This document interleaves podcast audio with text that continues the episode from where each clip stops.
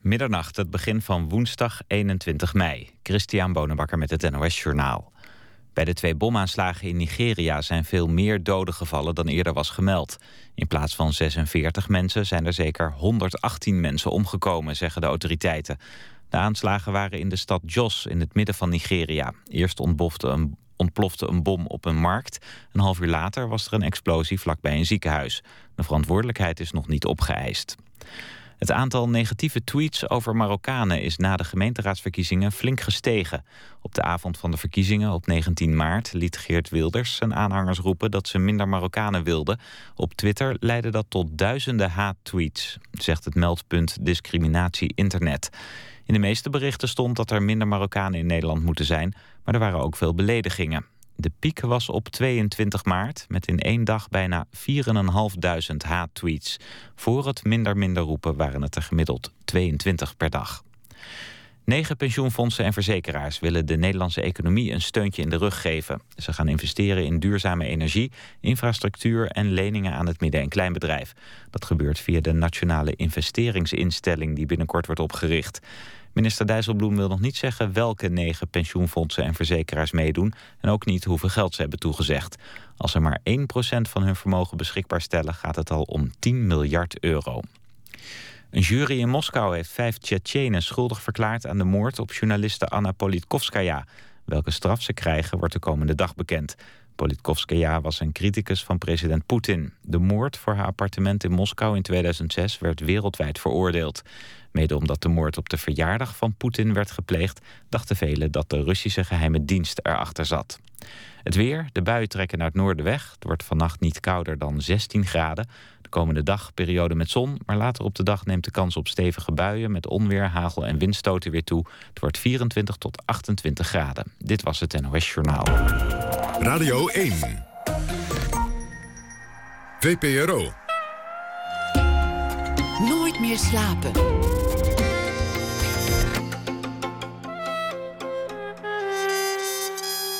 Met Pieter van der Wielen. Goedenacht en welkom bij Nooit meer slapen. Na één uur krijgt u een gesprek met zangeres Jovanka. Zij staat op een van de foto's die aan de muur hangen bij een expositie jazzportretten in de North Sea Jazz Club.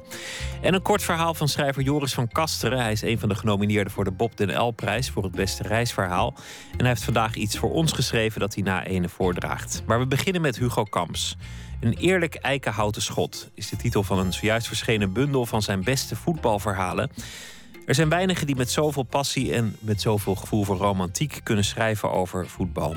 De Vlaamse journalist Kams begon in de jaren 60 als algemeen verslaggever en oorlogsverslaggever. Later presenteerde hij een jazzprogramma op de radio, maar maakte vooral furoren als sportverslaggever. Hij schrijft inmiddels columns en interviews voor NRC Handelsblad, voor Elsevier en voor De Morgen.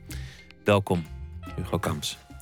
Ehm, hier in het noorden is het gebruikelijk om uh, te tutoyeren. Zullen we dat ook gewoon Alsjeblieft, ja. Je was bijna dood, kan ik eigenlijk wel zeggen. Je hebt, je hebt de dood in de ogen gekeken vorig jaar. Ja, ik ben drie keer op, een, op het nippertje uh, erdoor geglipt. Uh, drie keer intensief, het in, intensive care gelegen. En ja, het was een kwestie van een halve minuut. Ik was uh, naar het ziekenhuis voor een controle van de darmen. En die geweldige chirurg die had mijn darmen, toen hij goed gekeken had vergeten dicht te nieten. En het gevolg was dat ik binnen de 24 uur helemaal vervuild was. Alle organen, hart, lever, longen, waren aangetast door abscessen, door vervuiling. En dus ja, uh, drie maanden ziekenhuis, anderhalve maand revalidatie. En uh, totaal, totaal verknoeid. En het ergste vond ik nog, die heren die bekennen geen enkele schuld. Want toen ik daar bij hem de eerste dag lag... toen stak hij zo'n bouwvakkersduim omhoog van... het gaat wel goed, hè? Dus geen excuus, helemaal niks. En ik ga nu procederen tegen het ziekenhuis... maar ik weet al op voorhand dat dat flauwekul is... want de loge van rechters, dokters, specialisten... daar kom je niet doorheen. Als je, als je dan op zo'n moment komt dat, het, dat alles lekt van binnen en dat, dat al die organen elkaar uh, bevuilen en dat het inderdaad aankomt op, op minuten. Is er dan ook een moment van overweging van god, misschien was dit het wel? Jazeker. En uh, ik had eigenlijk ook wel min of meer vrede. Ik heb nog wel getempeest in mijn hoofd natuurlijk en uh, tegen iedereen gescholden. Maar eigenlijk dacht ik, het is ook wel goed geweest. En als er geen anderen waren geweest, geen vrienden... als mijn vrouw er niet was geweest om mij te pushen en door te zetten... dan had ik de ogen gesloten, want uh, ik voelde ook wel... dat het lichaam gekraakt was. En ik vind niks erger dan voor een man... En een belediging zelfs, wanneer je daar sukkelachtig... met mankementen achter een uh, loopbruggetje uh, moet leren lopen dat je de muur moet vasthouden om, om, om je evenwicht te bewaren. Nou, op zo'n manier wens ik niet te leven. En al helemaal niet wanneer ik ook nog dieet moet volgen. Dus toen ik uit het ziekenhuis ben gekomen, heb ik gezegd... oké, forget it. Ik ga door alsof er niks gebeurd is. Ik ben meteen beginnen schrijven. Ik ben meteen op restaurant gegaan. En ik heb een grote vinger in de lucht gestoken. Middelvinger. Maar je zei, even dacht ik, het is ook wel goed. Ja. Wat, wat is dat voor gevoel? Het, het, is ook wel goed. Ik heb, ik heb alles gedaan wat ik wilde, of, of, of, ik, of ik ben zat. Hoe moet nou, zat is het woord niet, maar uh, in ieder geval uh, de vitaliteit. Het gaat erom dat je weet dat met de jaren dat dingen niet meer recupereerbaar zijn. De grote liefde, hè? de ontroering, het verwonderd zijn. Het wordt allemaal een beetje normaal en het wordt allemaal een beetje uitgevlakt. Vroeger heb ik de tijd gekend dat ik niet kon eten wanneer ik uh, een koetvoeder had, wanneer ik op iemand verliefd was. Ik heb het nog geweten dat ik soms langs het huis van iemand reed om te zien of er s'nachts om half twee nog licht brandde. Dat zou ik niet meer doen. Die moed heb ik niet meer, die drang heb ik niet meer. En dus eigenlijk heb ik mij geschikt in de ondergang van het lichaam. En nou ja, dat is toch een nederlaag. Is dat niet juist ook een winst? Je kunt toch niet je hele leven als een 16-jarige steentjes tegen ramen blijven gooien? Ja, nee, weet je, de grote winst is dat je uh, de onrust kwijtraakt. Kijk, vroeger wilde ik uh, op 7, 27 plaatsen tegelijk zijn. Ik dacht altijd dat het gebeurde waar ik niet was. En nu weet ik dat er niks gebeurt. En ik weet ook dat ik er ook niet hoef te zijn. Want het maakt niet uit of ik er ben. Dus de, de aanvaarding van het leven zoals het is... het uh, wegcijferen van verlangen naar sensatie... van verlangen naar grote emoties... dat is voor een stuk ook een bevrijding natuurlijk. dus ik kan alleen maar zeggen, uh, geniet van je oude dag als die komt... want het valt wel mee. Maar ik proef ook een soort melancholie in het ouder worden? Nou, de melancholie is er altijd. En uh, ik zou ook niet zonder melancholie kunnen. Ik heb vaak uh, tegen Hugo Claus, die ik 30 jaar gekend heb... gezegd als we s'avonds aan tafel zaten bij een etentje... ik wantrouw mensen die geen verdriet hebben gekend. En dat kon hij volledig beamen. Dus die melancholie, uh, die zwaarmoedigheid van toch wel een beetje de volksaard, de ziel van de uh, Belg, want ik noem me een Belg en niet een Vlaming. Nou ja, die, die zit er ingebakken. En natuurlijk, naarmate je uh, minder gevoel hebt om, om het weg te leven, om het, om het weg te bruisen, ja, wordt de confrontatie met die melancholie uh, steeds doortastender. En ja, ik betrap er me wel eens op dat ik uh, liefst s'nachts om twee uur gewoon naar het plafond zit te staren. En gelukkig ben, omdat ik daar alleen zit en omdat ik niks hoef. En omdat ik terug kan gaan naar de herinneringen. Soms zelfs naar mijn moeder.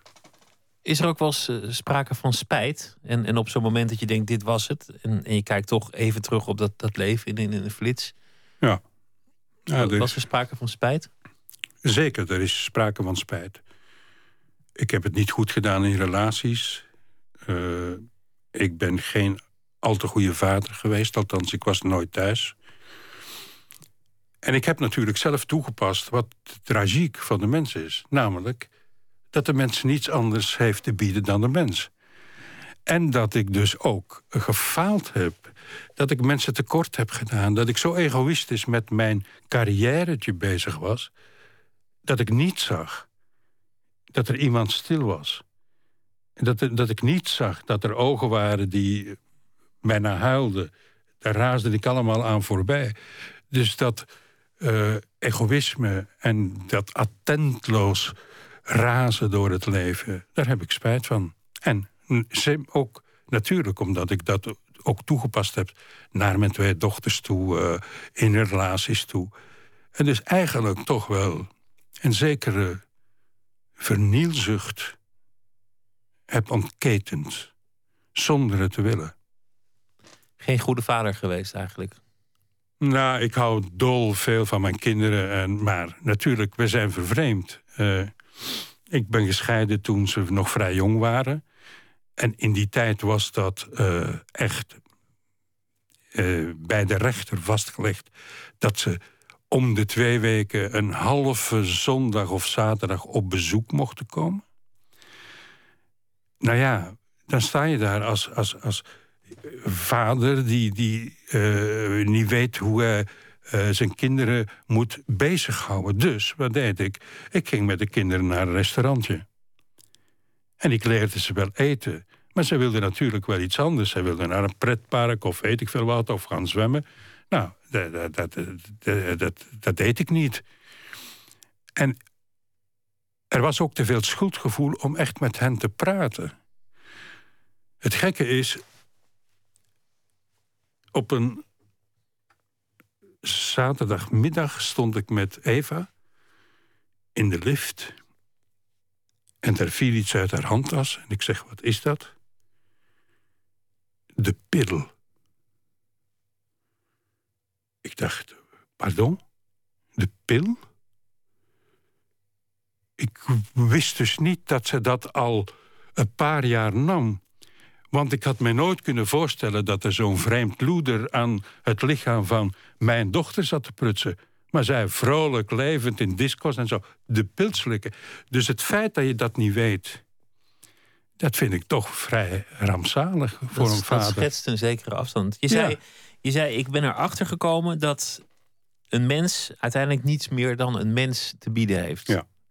Met andere woorden, dat, dat niemand volmaakt is, dat, dat, dat het niet hoger en, en mooier wordt daar zit ook wel teleurstelling in. Want dan ben je ook niet meer op zoek naar een, een allesverzengende liefde of, of naar die ene perfecte vrouw. Nee, uh, maar uh, ik heb ook wel geleerd dat er door de jaren heen een ander soort van erotiek ontstaat. De vertrouwdheid. Dus ik voel mij met mijn vrouw gelukkig. Gewoon omdat ik weet dat zij mij kent en dat ik haar ken. En dat we elkaar alleen nog verrassen met jazzmuziek of met een etentje. Of is, is echt de beest uithangen met vrienden. Maar verder weet ik hoe zij denkt. Ik zie wanneer zij eenzaam is. Zij weet het van mij. En dus in die combinatie, in, bij wijze van spreken, dat complot van het manco, voelen wij ons lekker.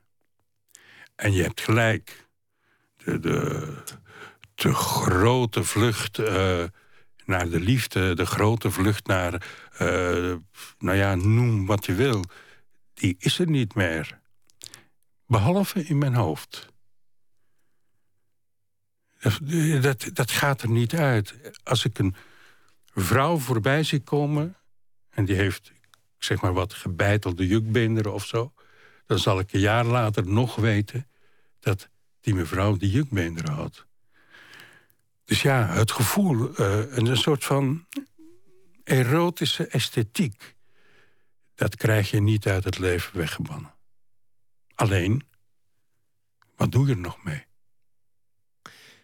Je hebt een uh, middelvinger opgestoken naar, uh, naar die dood. ze zeiden je moet op dieet, je moet langzaam leren lopen met een karretje, maar, maar je bent gewoon meteen op restaurant gegaan en doorgegaan. Naast terugkijken is er waarschijnlijk ook een moment geweest van vooruitkijken. Dat je denkt, oh, ik, ik had al dood kunnen zijn. Ik had kunnen zeggen, nou ja, dit, dit was het dan. Ja. Kennelijk zijn er toch nog dingen waar, waarvan je denkt, dit moet ik nog doen of, of hier heb ik nog zin in. Nou, de passie uh, voor het schrijven, die uh, houdt me heel erg bezig. Ik heb door die kolompjes uh, in de krant een soort van bioritme gecreëerd. Dat er elke dag 200 woorden moeten zijn. En dus dat begint smiddags, begint dat een beetje te kriebelen in je buik. En je zit 87 keer naar teletext te kijken. Tot je dan iets gevonden hebt. Maar het blijft sprintwerk. Het is ja, het, het korte ademgedoe. En ik ben nu bezig met een brievenboek. Uh, en daar hecht ik wel enige betekenis aan. Omdat ik nu de kans krijg om een soort van vijf, om laten we zeggen, vijftig mensen die mijn leven iets betekend hebben, om die een warme groet te brengen en misschien ook wel een buiging van deemoed en van enige spijt. Dus ja, uh, dat, daar zit een politicus bij, Karel van Miert om hem niet te noemen. Uh, uh, oud-eurocommissaris. Daar zitten natuurlijk een paar vrouwen bij. Vrienden. Maar er zit ook een brief bij aan Pablo Neruda. Toen ik in 71, of in 73 beter, in Chili was... ben ik langs dat huis gegaan. En heb gezien hoe ze daar hebben huisgehouden. En heb ik meegemaakt wat, voor wat, wat repressie betekent van een dictatuur. Toen ik in het stadion was en al die gevangenen zag die hun, hun, hun trui uittrokken om te laten zien wat er met hen gebeurd was. En die de namen van hun vrouw en van, of van hun moeder riepen. En wij sukkelaars, wij verstonden het niet eens. Dus we gooiden alleen wat sigaretten over uh, de hekken waar die trouwens afgezoomd waren door uh, soldaten met geweer. Nou ja, dat beeld, die onmacht, die machteloosheid... dat uh, wil ik wel goed maken op een of andere manier. En dat wordt dus ook in die, in die brievenbundel. Ik ben er vrij zeker van, maar misschien zit ik er ook helemaal naast... dat, dat er een brief van Chad Baker in zal... Uh... Absoluut, ja. We gaan luisteren naar een, een, een liedje van Chad Baker. een van zijn mooiste van de serie waarin hij zingt en niet alleen uh, trompet speelt. I get along without you very well.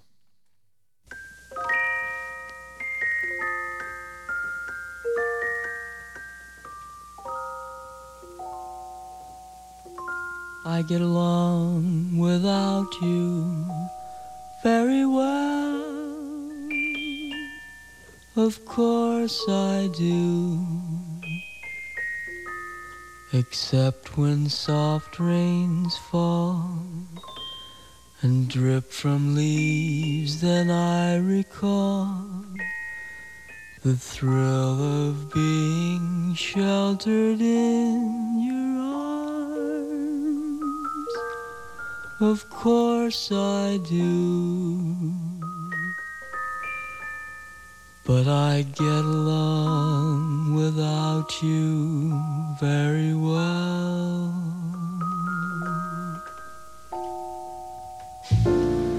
I've forgotten you just like I should.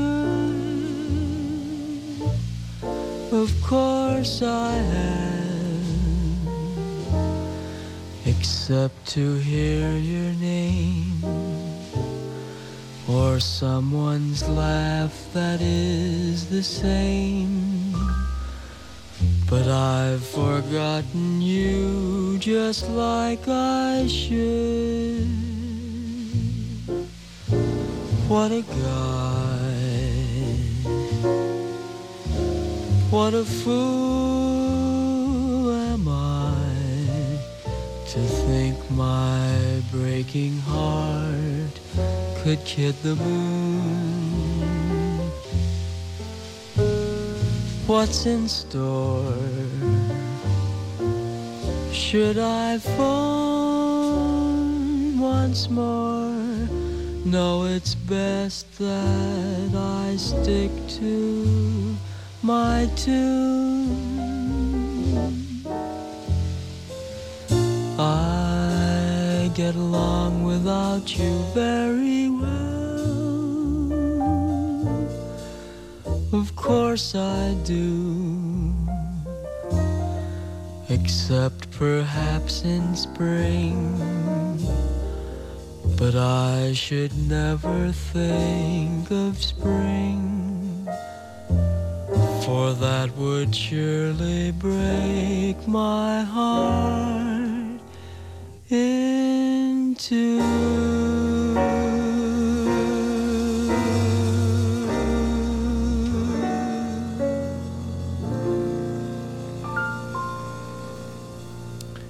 Chad Baker, I Get Along Without You Very Well. U luistert naar Nooit meer slapen in gesprek met Hugo Kamps.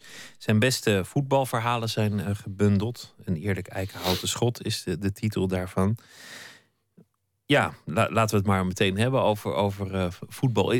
Is dat nog steeds iets dat je helemaal volgt en, en dat je eh, ontroert en, en in vervoering brengt? En kun je nog juichen en gillen als, als voorheen wanneer je een, een mooi doelpunt ziet? Nou, juichen en gillen kan ik niet meer. Maar wat mij eh, wel kan ontroeren, zijn de mensen. Zo'n figuur als Bert van Marwijk bijvoorbeeld. Hè? Ja. Die grijze eminentie die zichzelf nooit heeft kunnen verkopen. In tegenstelling tot Louis van Gaal, die bij wijze van spreken op de grote markt is geboren. En dan stond hij daar bijna als winnaar van de finale eh, in Zuid-Afrika, 2010. Terwijl hij een man is die alleen maar geniet van zijn cafeetje, eh, een beetje klaverjassen met de vrienden, vroeger een roken.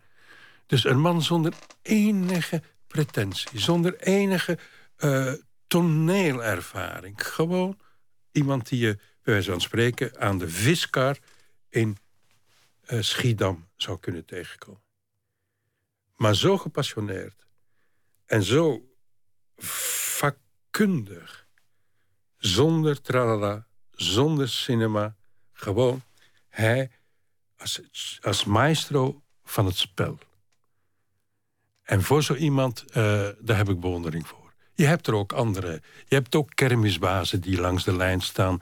eh, te rotzooien met arabesken en rare kreten en zo. Nou, dat vind ik al minder. Je hebt ook spelers eh, die bij wijze van spreken...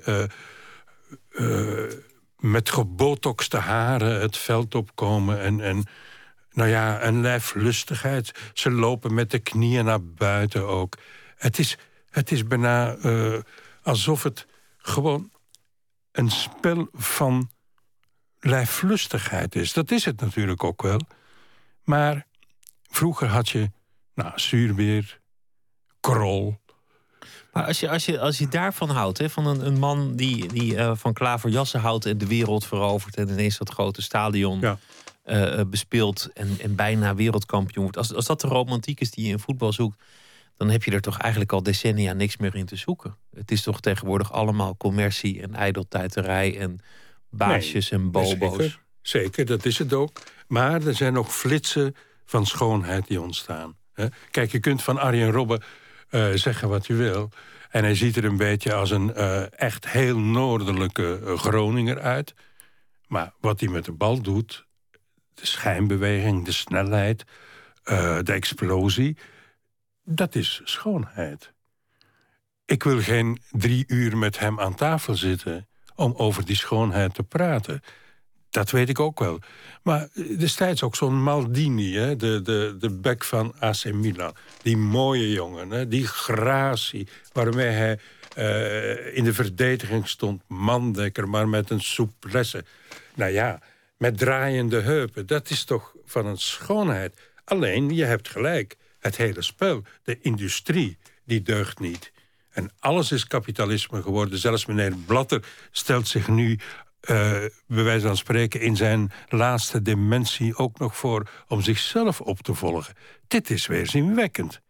Maar dat neemt niet weg dat als het zondagmiddag drie uur is, als de heren eh, hun kousen optrekken en ze de, de aftrap wordt, eh, wordt gegeven, ja, dan ontstaat er iets van verlangen om zelf ook aan die penalty-stip te kunnen staan. Kijk, Hier, hierin ben je een, een uitzondering op, op veel voetbaljournalisten, omdat op de een of andere manier er toch een soort chagrijn, en ook wel een, een leuk chagrijn, ik kijk er graag naar, maar een, een zeker chagrijn is geslopen in, in de voetbalverslaggever. Ja.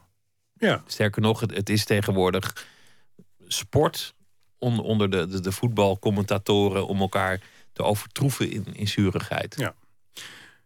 Nou, de commentatoren houden er zelf een wedstrijd op na. Dat heb je ook met parlementaire journalisten. Die gaan ook dingen uh, uh, doen, altijd met de ogen in de rug, wat de ander doet. Hè? Dat is die competitie die, die je, laten we zeggen, in, in een gemeenschap hebt tussen gelijke competenties. En ja, ik vind dat je gelijk hebt dat er een soort van brutalisering is uh, in de sportverslaggeving. Maar van de andere kant zie ik ook ongelooflijk veel geslijm.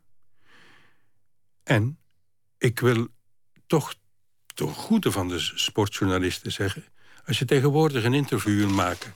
met een uh, van de internationals van het Nederlandse elftal... moet je in audiëntie gaan zoals de paus dat uh, jou niet zou durven opleggen. Je krijgt nog zeven eindredacteurs voor je stuk in de krant staat. De speler moet het lezen, de coach moet het lezen, de voorzitter moet het lezen. En nog zeven andere. Ik bedoel, de spontaniteit is weg. Vroeger ging je de maandag ging je, uh, bij Van Hanegem en Truus ging je thuis... en je kreeg een stuk taart. Of een, een, een, een Nou ja, dat bestaat niet meer. Dus in wezen is de afstand tussen uh, sporters, topsporters en het journaal veel groter geworden.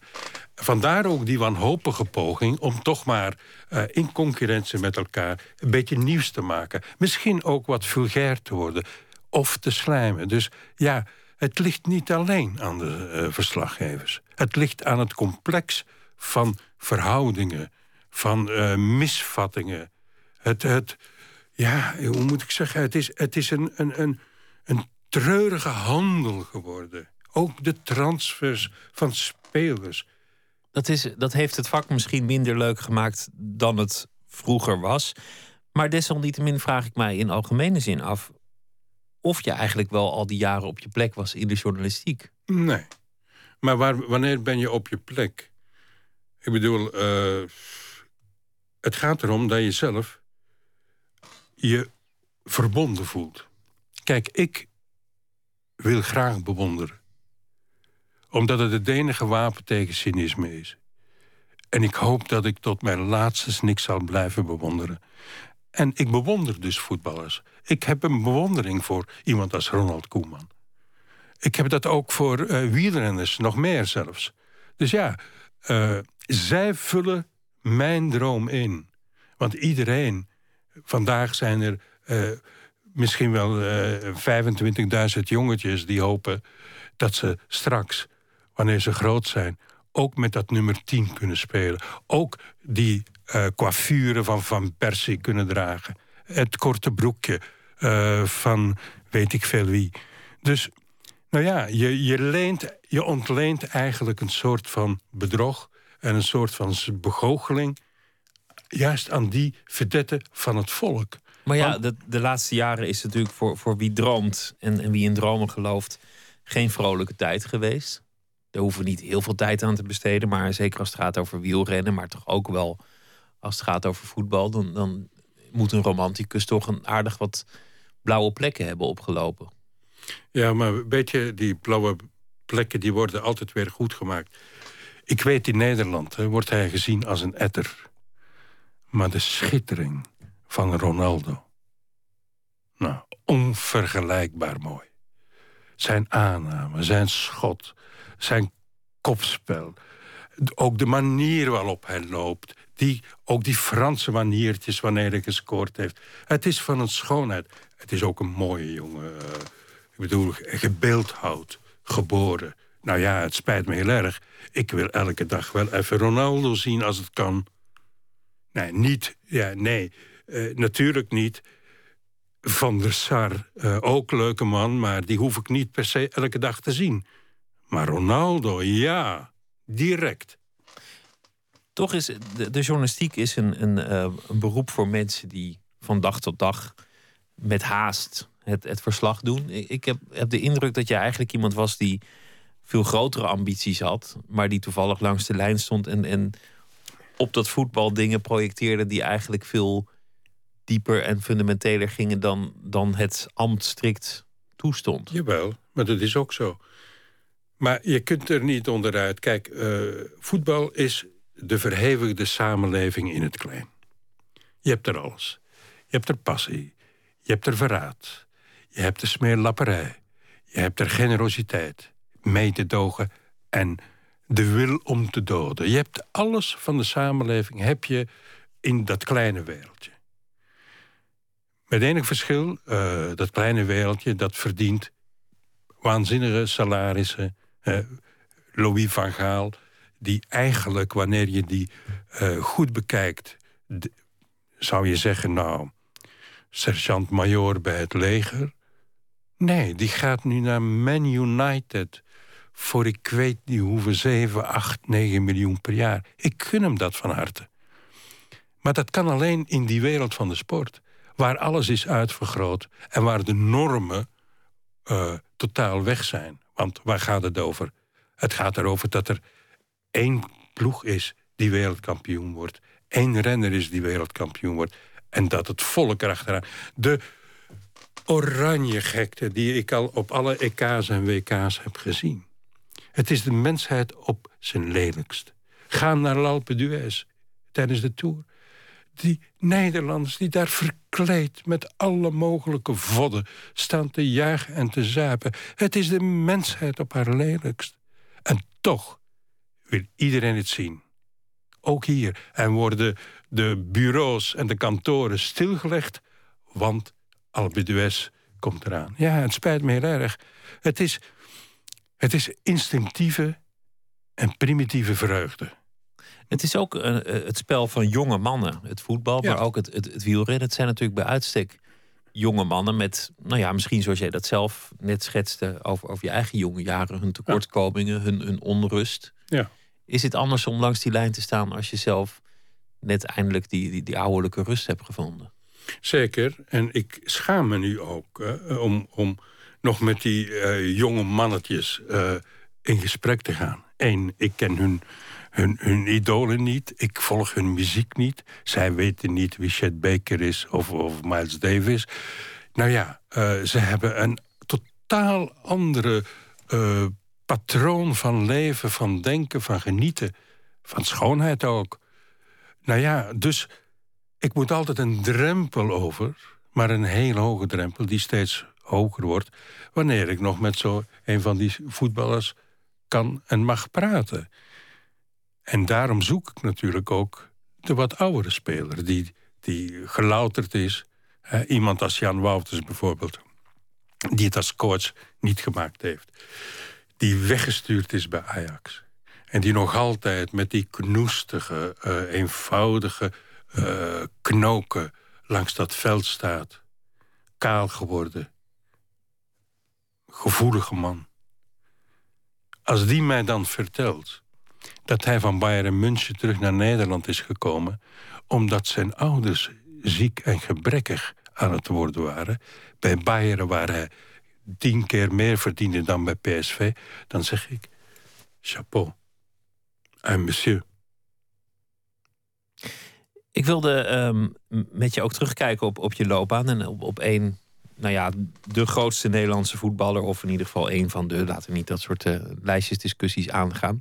Uh, Johan Cruijff, je bent uh, een van de weinige journalisten die, die de kans heeft gehad om hem meerdere keren lang te spreken. We, gaan luisteren naar een, een fragment van Johan Cruijff. Ja. Beschouw je kennisoverdracht als een plicht, Johan? Is dat jouw ethisch mandaat?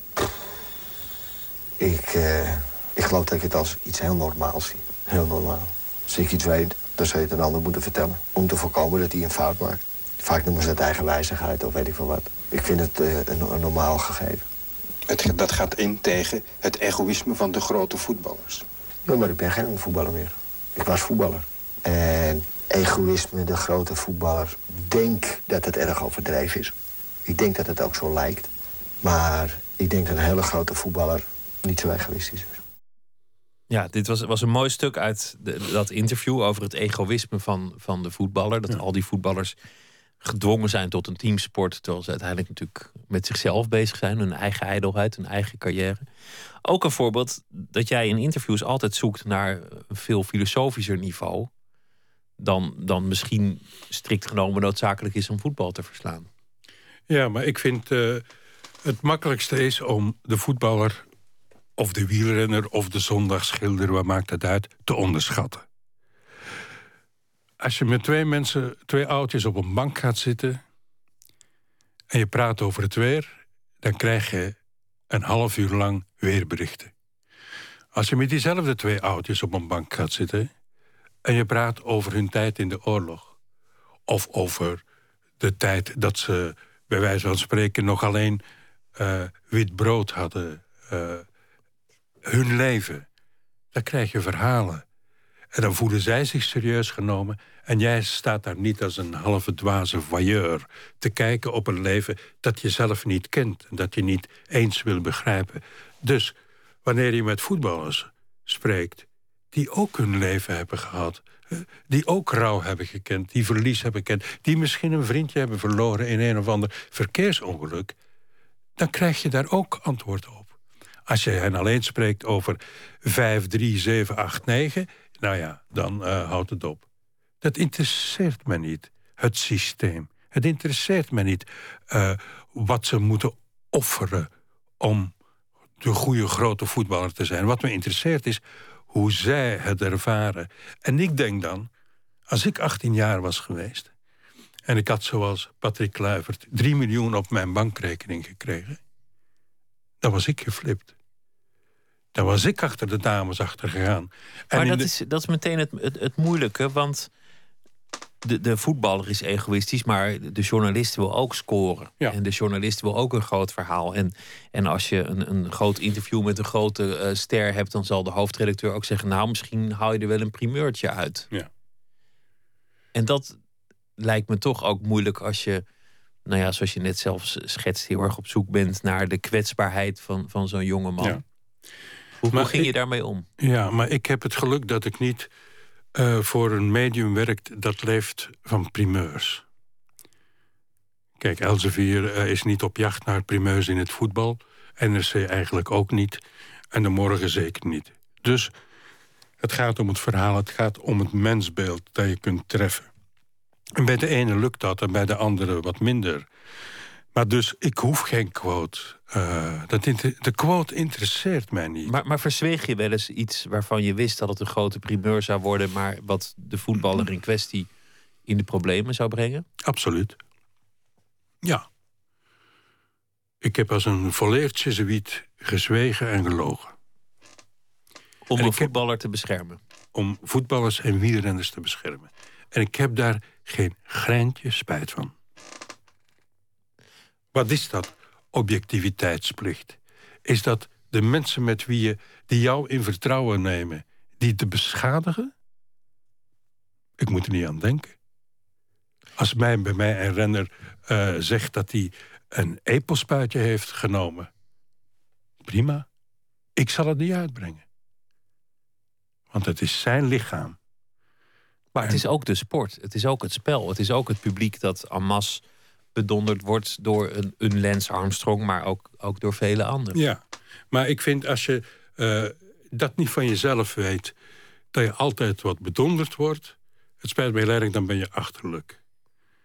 Als wij met ons twee naar de kermis gaan straks in het dorp, en we gaan aan het schietkraam staan, dan weten we dat we bedonderd worden. En toch doen we het. Maar een sporter die even rommelt uh, met een pilletje of weet ik veel wat met een spuitje is ontoelaatbaar. En dat zouden wij dan moeten uh, van de daken schreeuwen. Het spijt me erg, no way. Ik heb geen enkele sympathie voor Armstrong. Het is een type, een atletisch type ook, dat mij helemaal niet ligt. Het soort cannibalisme op zijn Amerikaans. Uh, verfoeilijk. Maar ik zou er nooit aan gedacht hebben, mocht ik het geweten hem, hebben... om hem, uh, zoals Pantani, uh, gebrandmerkt hebben met epelspuit of andere troep. Nee. Dat bevestigt toch mijn vermoeden dat, dat, dat je eigenlijk op zoek was naar, nou ja, misschien een, een meer literaire carrière of, of naar meer een, een, een beschouwing over uh, het mens zijn, dan dat je echt in, in hart en nieren een journalist was. het is niet gelukt. Om journalist te worden? Nee, het is niet gelukt om die grote uh, figuur van beschouwing en literatuur te volbrengen. Nee, ik ben een ordinaire sprinter gebleken. En daar moet ik het mee doen.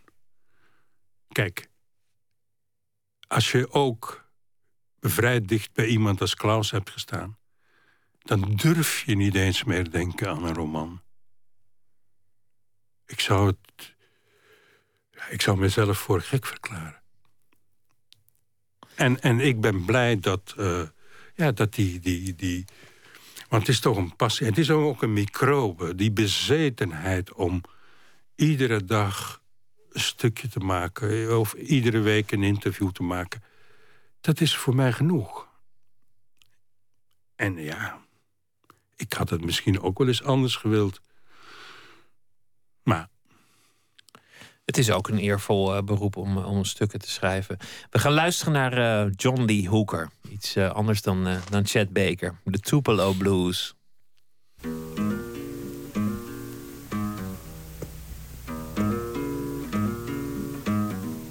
To read about the flood happened long time ago. In Tupelo, Mississippi.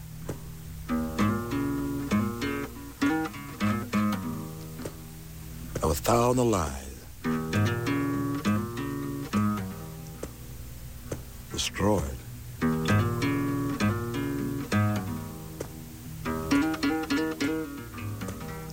It rained, it rained. Both night and day. The poor people was worried. Have no place to go. You hear many people trying loud. Have mercy. Because you're the only one that we can turn to. It's been a long time ago.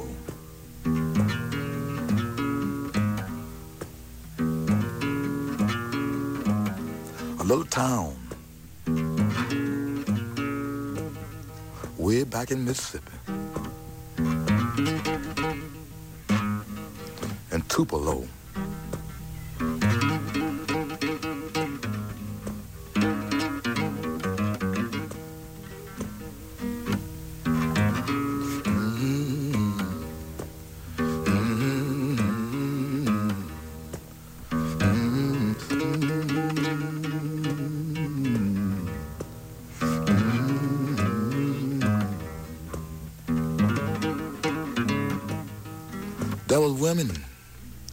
Was children.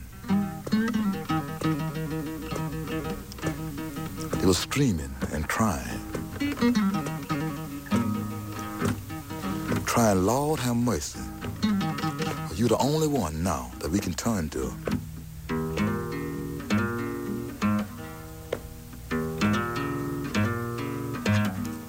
Way back down in Mississippi, a little country town.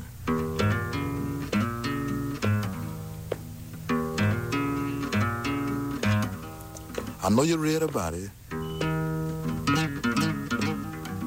Because I'll never forget it.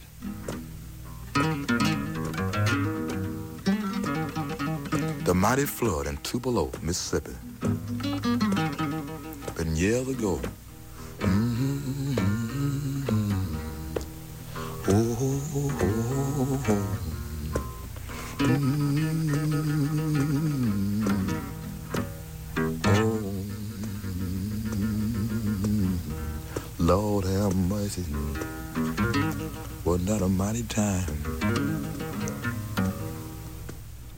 Gone. John Lee Hooker, de Tupelo Blues.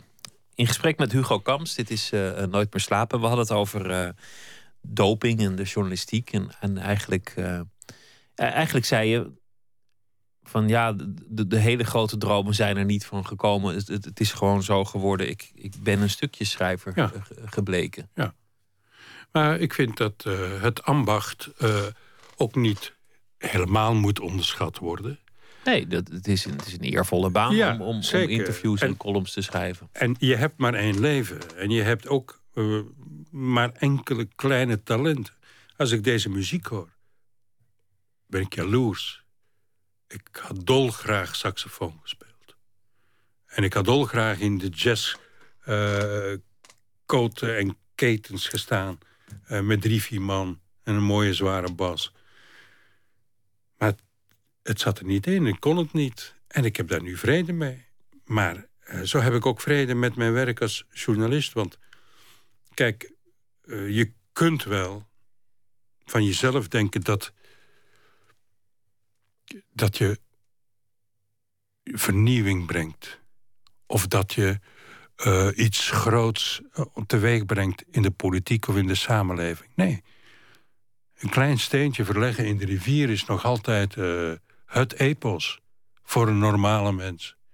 En wij journalisten, jij doet dat en ik doe dat soms, zonder dat veel mensen het merken. Niet met schreeuwerige quotes of met uh, chocoladeletters in de krant. Nee, gewoon klein steentje. En ik zeg altijd, ik zoek geen waarheid. Maar ik wil wel graag een toetssteen, een toetssteen zijn voor mensen die de waarheid wel willen zoeken. Mij interesseert de waarheid niet. We hadden het er aan het begin over dat, dat, je, um, nou ja, dat, dat, je, je organen aan het lekker waren ten opzichte van elkaar. En dat, dat in het lichaam één grote ravage was. En, en nu heb je toch een soort toegift aan het leven, die, die uh, naar ik hoop nog heel lang zal duren. Dat maakt je volgens mij ook bevrijd. Dat je dan nu aanvaardt van, nou ja, oké, dit, dit, was mijn leven. Niet meer je ambities najagen, niet meer, niet meer onrustig zijn. En dat je dan op een gegeven moment ook weet, zo is het gegaan, zoals het nu is. Ja, en ik moet eerlijk zeggen, uh, ik, ik ben een uh, man die veel geluk heeft gehad. Want toen ik jong was en in het dorp woonde... toen zei mijn vader ongeveer drie keer per week... wij waren niets, wij zijn niets en we zullen nooit iets zijn. Dat was bijna zijn dagelijkse boodschap... die mijn tweelingzusje en ik meekregen. En mijn moeder heeft dat een beetje doorbroken... door mij op internaat te sturen van mijn negende jaar. Een hel, moet ik eerlijk zeggen. Negen jaar en zes weken onthouden blijven van een streling van je moeder... dat is een misdaad tegen alles. Dus ja, uh, maar van de andere kant heeft het mij gered van uh, die doem van mijn vader. Want ik dacht, oké, als we niks zijn... dan ga ik maar uh, met de vrachtwagen rijden, lekker vrij... sigaretje roken op mijn veertiende en ik ben weg hier. Maar dus, nee. Ik heb het geluk gehad dat ik toch heb moeten doorzetten. Dat ik ook heb kunnen studeren. en vlieren fluiten vooral aan de universiteit waar ik geconfronteerd werd met muziek, met kleinkunstenaars. Uh, die chansons brachten uh, in Leuven, ja. Dus dan een radioprogramma over jazz uh, mogen presenteren. Ik bedoel, dat is een geluk. Dat is me in de schoot geworpen. En dus ik mag niet klagen. Ik ben een, een, een, nee, een zondagskind ben ik niet, want daarvoor is er toch te veel leed geweest, denk ik. Maar ik ben wel iemand die het leven als een geschenk mag vieren. En vooral de veelkantigheid van het leven. Uh, verschillende periodes in mijn journalistieke bestaan. Verschillende periodes in mijn emotionele bestaan. Ik bedoel, uh, ik ben geen kantoorklerk geweest... die uh, s ochtends op de tram zat en s'avonds om tien na vijf thuis moest zijn om uh, de kat het huis uit te laten. Nee, ik ben eigenlijk redelijk vrij geweest. En ik breng hulde aan, aan uh, Elsevier en NSC... die nooit geschrapt hebben in mijn teksten. Dat vind ik ook al een privilege. En eigenlijk is de hele journalistiek een privilege. Want wie heeft het recht om zijn mening, om zijn naam af te drukken? Waarom ik en waarom niet? Die zeven miljoen of, anderen. Of om lekker onbeschaafd mensen het hemd van het lijf te vragen... en, en gewoon de meest impertinente vragen te stellen. Ja, en dan ook in een soort context dat, dat iedereen dat vanzelfsprekend vindt. Dat is, dat is een privilege. Je had het erover dat je, dat je vrijwel meteen, zoals, zoals dat in, in België zo mooi heet, weer op restaurant ging. Ja. Uh, nadat je was vrijgelaten, terwijl, terwijl de nietjes nog in, in je darmen zaten. Ja. Um, dat doe je waarschijnlijk in goed gezelschap. Want, ja. want, dat, is, dat is een van de dingen.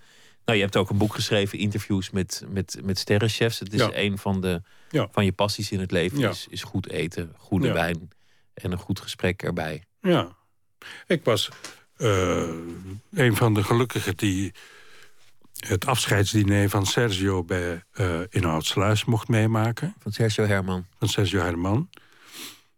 Ik heb daar een, een klein spitske gehouden, een kleine toespraak. En ik zat helemaal gefocust op zijn vader... die uh, in totale dementie aanwezig was. Als een standbeeld, zonder ogen zonder glimlach, zonder iets. En dat ik tegen die man kon zeggen, want ik heb hem gekend toen hij zelf nog in het restaurant stond. Wat een trots er door hem heen moest gaan met zijn zoon. Hij verstond het niet, maar ik was al gelukkig dat het toch nog gezegd is geweest. Nou ja, pretentieloos geluk. Maar dan, dan heb je een, een groepje uh, mannen of mannen en vrouwen, die vrienden, die gaan uit eten in een restaurant. Die, die spreken eens in de zoveel tijd af. En dat groepje wordt kleiner. Je, je noemde Hugo Claus, een, een, hele goede vriend. Die is er niet meer. Nee. Er zijn er ongetwijfeld inmiddels meer ja. die er niet meer zijn. Zeker. Die, die, die tafel wordt leger. Die tafel wordt leger en uh, eigenlijk is ze ook niet op te vullen. Want er bestaat geen uh, reserve in de vriendschap. Of in het gezamenlijk dineetje dat je zoveel jaren lang gewend bent geweest met deze en gene. Daar kun je geen vervanger voor vinden. Dus het groepje wordt kleiner. Maar gelukkig, uh, uh, er zijn nog altijd mensen uh, die overblijven. Erwin Mortier, Guy Verhofstadt, Veerle Klaus. om de zoveel tijd eten we samen, drinken we een mooie wijn. Die weent aan de rand van het glas. En daar doen we het mee. En enkele keer komt er nog een nieuwe vrouw, een nieuwe dame of een nieuwe meneer het gezelschap binnen. En daar maak je dan ook weer kennis mee. Dus, ik bedoel, ja, er is toch nog volk genoeg om niet alleen in een restaurant te moeten zitten en niet alleen te moeten eten. En ook nog, want dat is het mooiste, om samen te kunnen zeggen, wat doen we? Gaan we voor rood of gaan we voor wit? Nou, een gevecht. Dat is, dat is natuurlijk, kijk, zo, zo moet je het gewoon doen. Je moet gewoon eh, een paar keer per week naar een restaurant gaan met, een, met, een, met een goed gezelschap, waar dat een beetje wordt aangevuld, dat het niet al te leeg aan tafel wordt. En dan gewoon tot het einde die, die glassen aan, aan de rand van het, eh, of die wijn aan de rand van het glas laten wenen. Dat is als die klein beetje blijft plakken en dat het dan zo naar beneden uh, zijpelt. Ja. En dan hopscheuten eten als het het seizoen is. Ja. Of, uh, of, of, iets anders wat in het seizoen is, weet ik het. Een patrijsje. Een patrijsje. Maar nou bijvoorbeeld, nou dat is mijn ervaring. Als je nu, ik heb heel veel interviews gemaakt en ik deed die altijd in de brasserie van het Amstelhotel. Beneden aan het water. Op het moment dat je iemand uit zijn locatie haalt en verplaatst naar een mooie uh, decor, hem dient met een lekkere wijn en een lekker uh, diner, dan wordt dat een andere man dan wanneer je die in zijn eigen stoffige kantoor interviewt. En dan kan je vragen stellen die onder de huid liggen. En dan kan het stil worden. En dan kan er soms gehuild worden. Ik heb Kitty Courbois uh, urenlang in de brasserie meegemaakt. En ze had een panzer over zich. En ik weet ook waarom. En toch liet ze het los. Dat had ik nooit op geen enkele andere plek kunnen bekomen. Dus eten, drinken, doet smelten, uh, verbroedert. Uh. Ik zou eigenlijk de VPRO moeten vragen om dit, rest, dit een restaurantprogramma te laten zijn. Dat er hier ook een keer iets anders dan die, die, flesjes. Ja, die, dan breng ik wel een flesje mee. zakjes en die, en die dingen. Is, het, is het waar dat je met, met Hugo Claus, toen hij al um, aardig dementerend was, dat jullie een afscheidsetentje hebben gehouden? Ja. Zeer kort voor zijn dood. Ja. In de Antwerpse brasserie Dokscafé. En uh, wie daar ook nog bij was, was Guy en Dominique Verhofstadt. En uh, dat was een onwezenlijke avond. Hugo was stil, zei niks. Behalve toen de ober kwam om de bestelling op te nemen. Toen zei hij oesters. Niet gewoon oesters. 24 platte. Platte betekent Zeeuwse oester. Het feit dat hij dat onderscheid nog maakte... geen oesters gewoon, maar platte... dat vond ik bij wijze van spreken al een teken van leven. Daar was ik al dankbaar voor. Terwijl hij toen echt aardig ziek was, flink ziek. Terwijl, ja, heeft ook van de hele avond bij wijze van spreken... geen drie woorden gezegd. Een enkele keer was hij heel scherp. Had hij toch het gesprek gevolgd. Maar verzonk dan weer in de mist van zijn... in de nevelen van uh, zijn hoofd. En toen op het einde, toen we weggegaan zijn... toen stond ik uh, als een uh, sukkel buiten het restaurant te zwaaien. Hij was in de auto van Guy Verhofstadt gestapt... die hem naar huis bracht. En ik stond daar maar te zwaaien... en er kwam geen hand terug. En toen wist ik, nu is het over. Hoe zou je dat zelf uh, over 30 jaar willen doen? Ook, ook een, een, een tafel beleggen in, in, in het seizoen voor de hopscheuten met, Ja. met, met vrienden en dan Absoluut. niet terugzwaaien? Nou, eh, ik zou toch proberen nog even terug te zwaaien, denk ik. En eh, dan hoop ik, eh, want laf als ik ben... dat iemand mij stiekem aan het einde helpt. Terwijl ik misschien naar een erotische film zit te kijken... of weet ik veel wat, of een jantje te roken... dat iemand zegt, oké, nu moet hij weg. Want ik vind het nog altijd een redelijk moedige daad... zoals Hugo het gedaan heeft... van dat op voorhand vast te leggen. Dat is de dag van het einde. En ik weet ook dat hij uit zijn appartement in Antwerpen is gekomen... toen hij naar het ziekenhuis ging. En is in die grote lange gang nog één keer teruggegaan... om zijn kat te strelen. Hugo had iets met katten. Als ik dat was, heb ik later gedacht. En ik was teruggegaan in die lange gang. Dan was ik waarschijnlijk daar gebleven. Was ik niet meer verder gegaan naar de, in de treurmars naar het ziekenhuis. Maar hij dus wel. Dus dat vind ik geweldig moedig. Maar ik ben, ik heb een laffe aard. Volgens mij kun je gewoon het beste, beste een glas wijn te veel nemen. Ach, waar hebben we het eigenlijk over? Je hebt nog, je hebt nog hartstikke veel tijd te gaan. Het is juist net allemaal dichtgeniet. Het doet Ja. het allemaal. Ja, Ik eh, vond het leuk dat je te gast was. met plezier. Ik ehm, noem nog één keer de titel van het eh, boek met de beste voetbalverhalen. Een eerlijk eikenhouten schot. En ik zie uit naar de, de brieven aan eh, alle mensen die in, in je leven belangrijk zijn geweest. Hugo Kams, dank je wel en een, eh, een goede reis terug. Jij bent bedankt.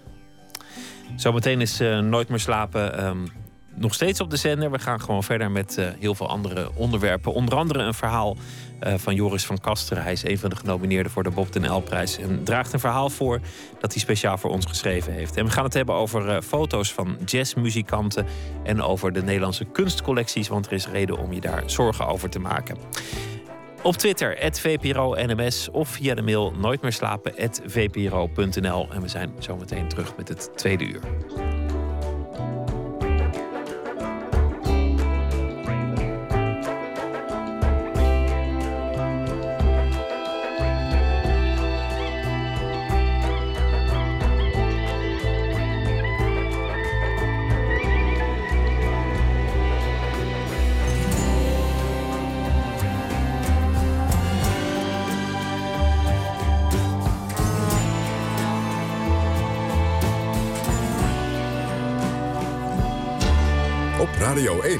Het nieuws van alle kanten.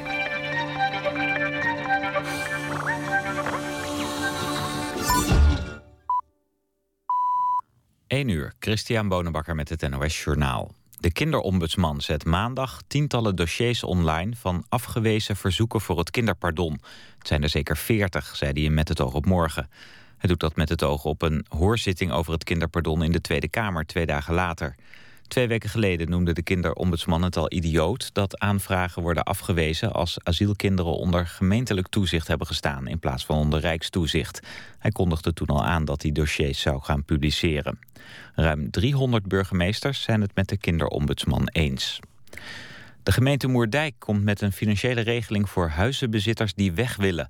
Als ze hun huis niet binnen een half jaar kunnen verkopen... krijgen ze gegarandeerd 95% van de taxatiewaarde. Veel inwoners van Moerdijk zijn ongerust over plannen voor uitbreiding van het industrieterrein en de haven. Onlangs bleek uit een enquête dat 52% van de 1150 inwoners weg wil. De gemeente heeft voor de vertrekregeling 10 miljoen euro gereserveerd. Tegelijkertijd wordt er 8 miljoen uitgetrokken om Moerdijk leefbaar te houden.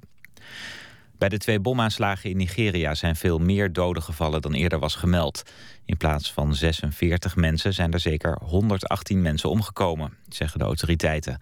De aanslagen waren in de stad Jos in het midden van Nigeria. Eerst ontplofte een bom op een markt. Een half uur later was er een explosie vlakbij een ziekenhuis. De verantwoordelijkheid is nog niet opgeëist. Een jury in Moskou heeft vijf Tsjetsjenen schuldig verklaard... aan de moord op journaliste Anna Politkovskaya. Welke straf ze krijgen wordt de komende dag bekend. Politkovskaya was een criticus van president Poetin. Ze werd in 2006 bij haar appartement in Moskou doodgeschoten. De moord werd wereldwijd veroordeeld. Het weer, de buien trekken naar het noorden weg. Het wordt vannacht niet kouder dan 16 graden. De komende dag schijnt de zon af en toe... maar later op de dag neemt de kans op stevige buien... met onweer, hagel en windstoten weer toe. Het wordt 24 tot 28 graden. Dit was het NOS Journaal. Radio 1. VPRO. Nooit meer slapen.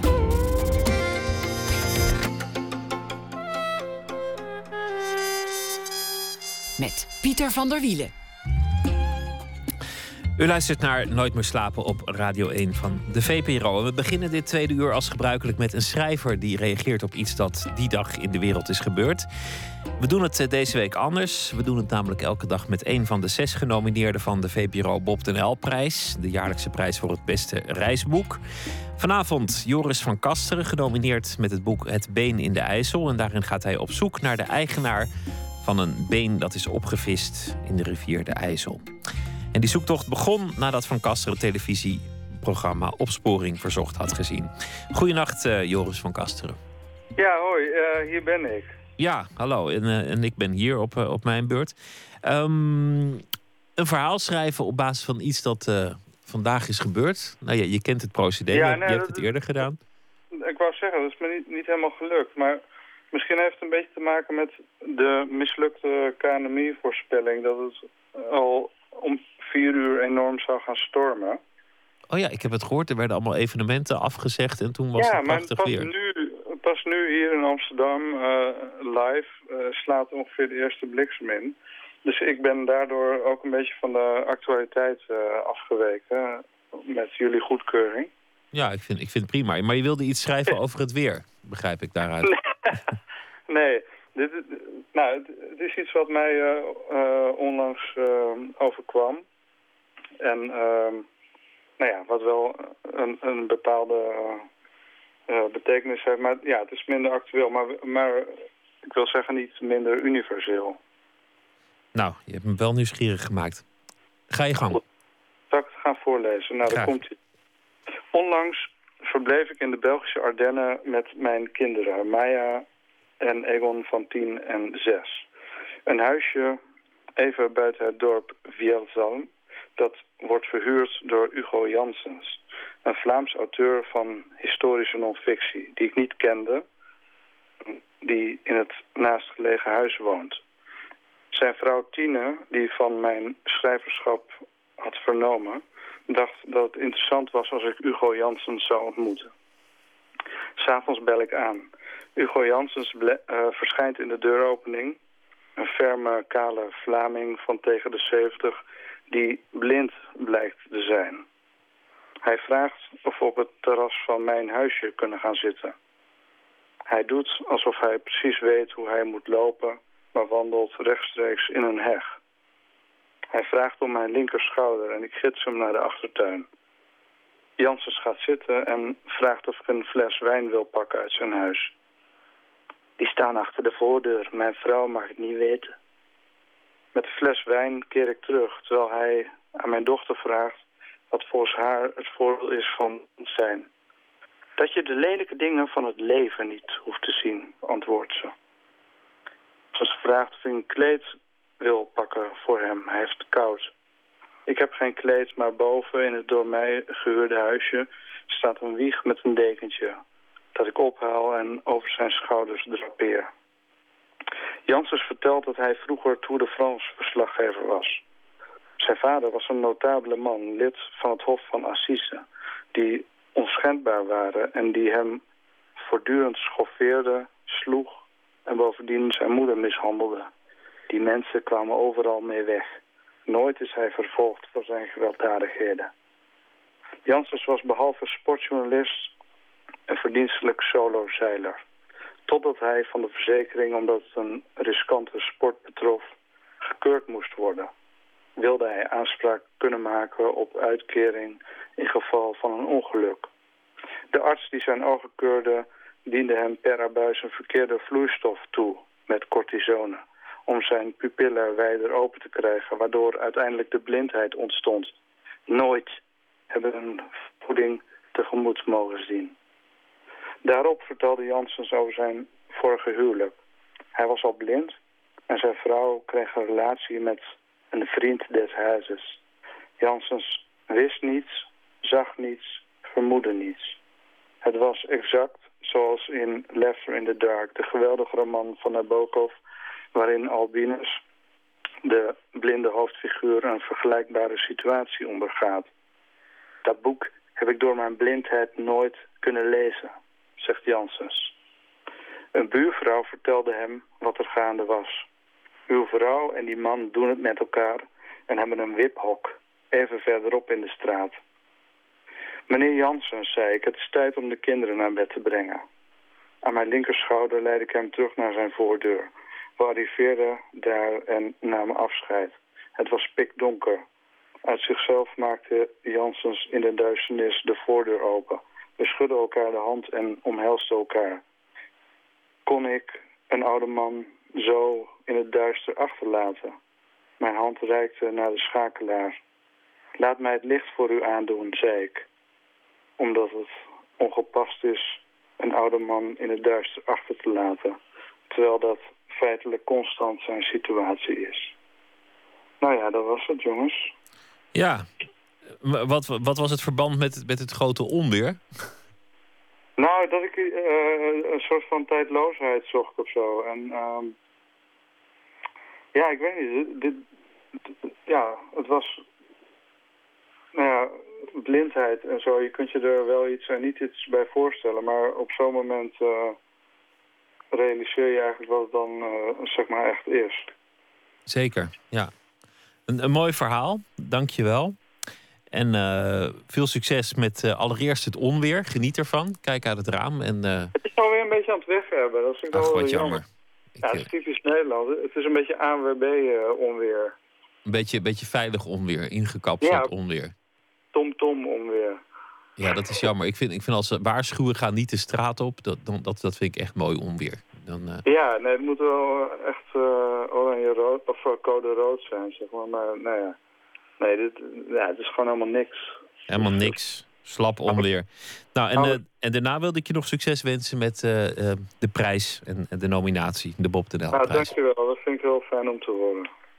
Joris van Kasteren, dankjewel. En een, een goede nacht. En aanst- aanstaande zaterdag wordt de VPRO Bob de Nel prijs uitgereikt. En wordt ook dus bekendgemaakt wie hem gewonnen heeft. We gaan luisteren naar Liam Finn. Hij is de zoon van de, de zanger-voorman van Crowded House. Een band die eh, in de jaren 80 en 90 grote furoren maakte. Een band uit Nieuw-Zeeland. Zoon Lief pakt het wat anders aan dan zijn vader. In plaats van mooie ambachtelijke liedjes doet hij het wat experimenteler. We draaien het nummer Snug as Fuck. When you hold me up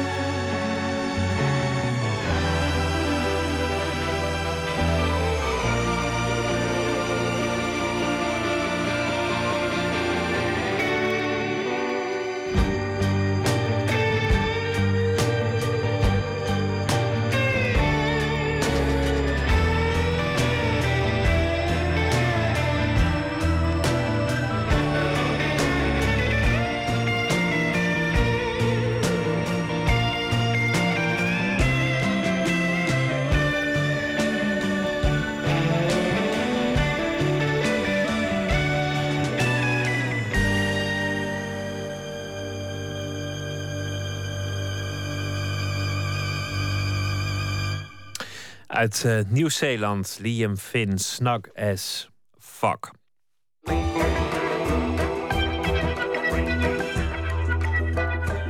U luistert naar de VPRO op Radio 1. Het is eh, de week van Europa, de, de vooravond van de Europese verkiezingen. En terwijl het debat voor, tegen Europa, meer Europa, minder Europa, anders Europa in volle gang is, rijst ook de vraag: waarom kunstenaars zich daar zo weinig mee bemoeien. Waarom zijn kunstenaars niet geëngageerd over Europa?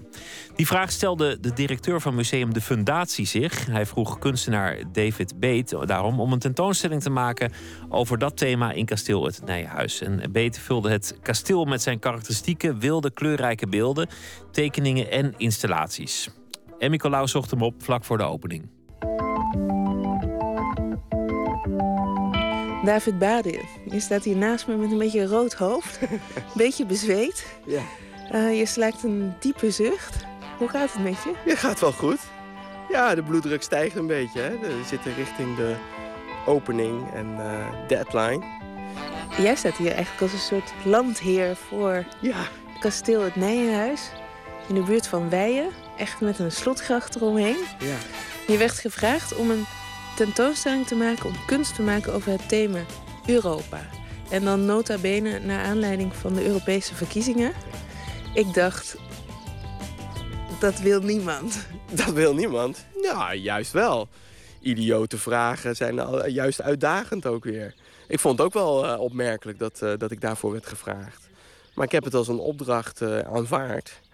Want, het is ook, eh, want er zat zo'n leuke eh, context eh, en, en eh, voorwaarden zaten eraan vast. eh, dat ik in dit kasteel los mocht.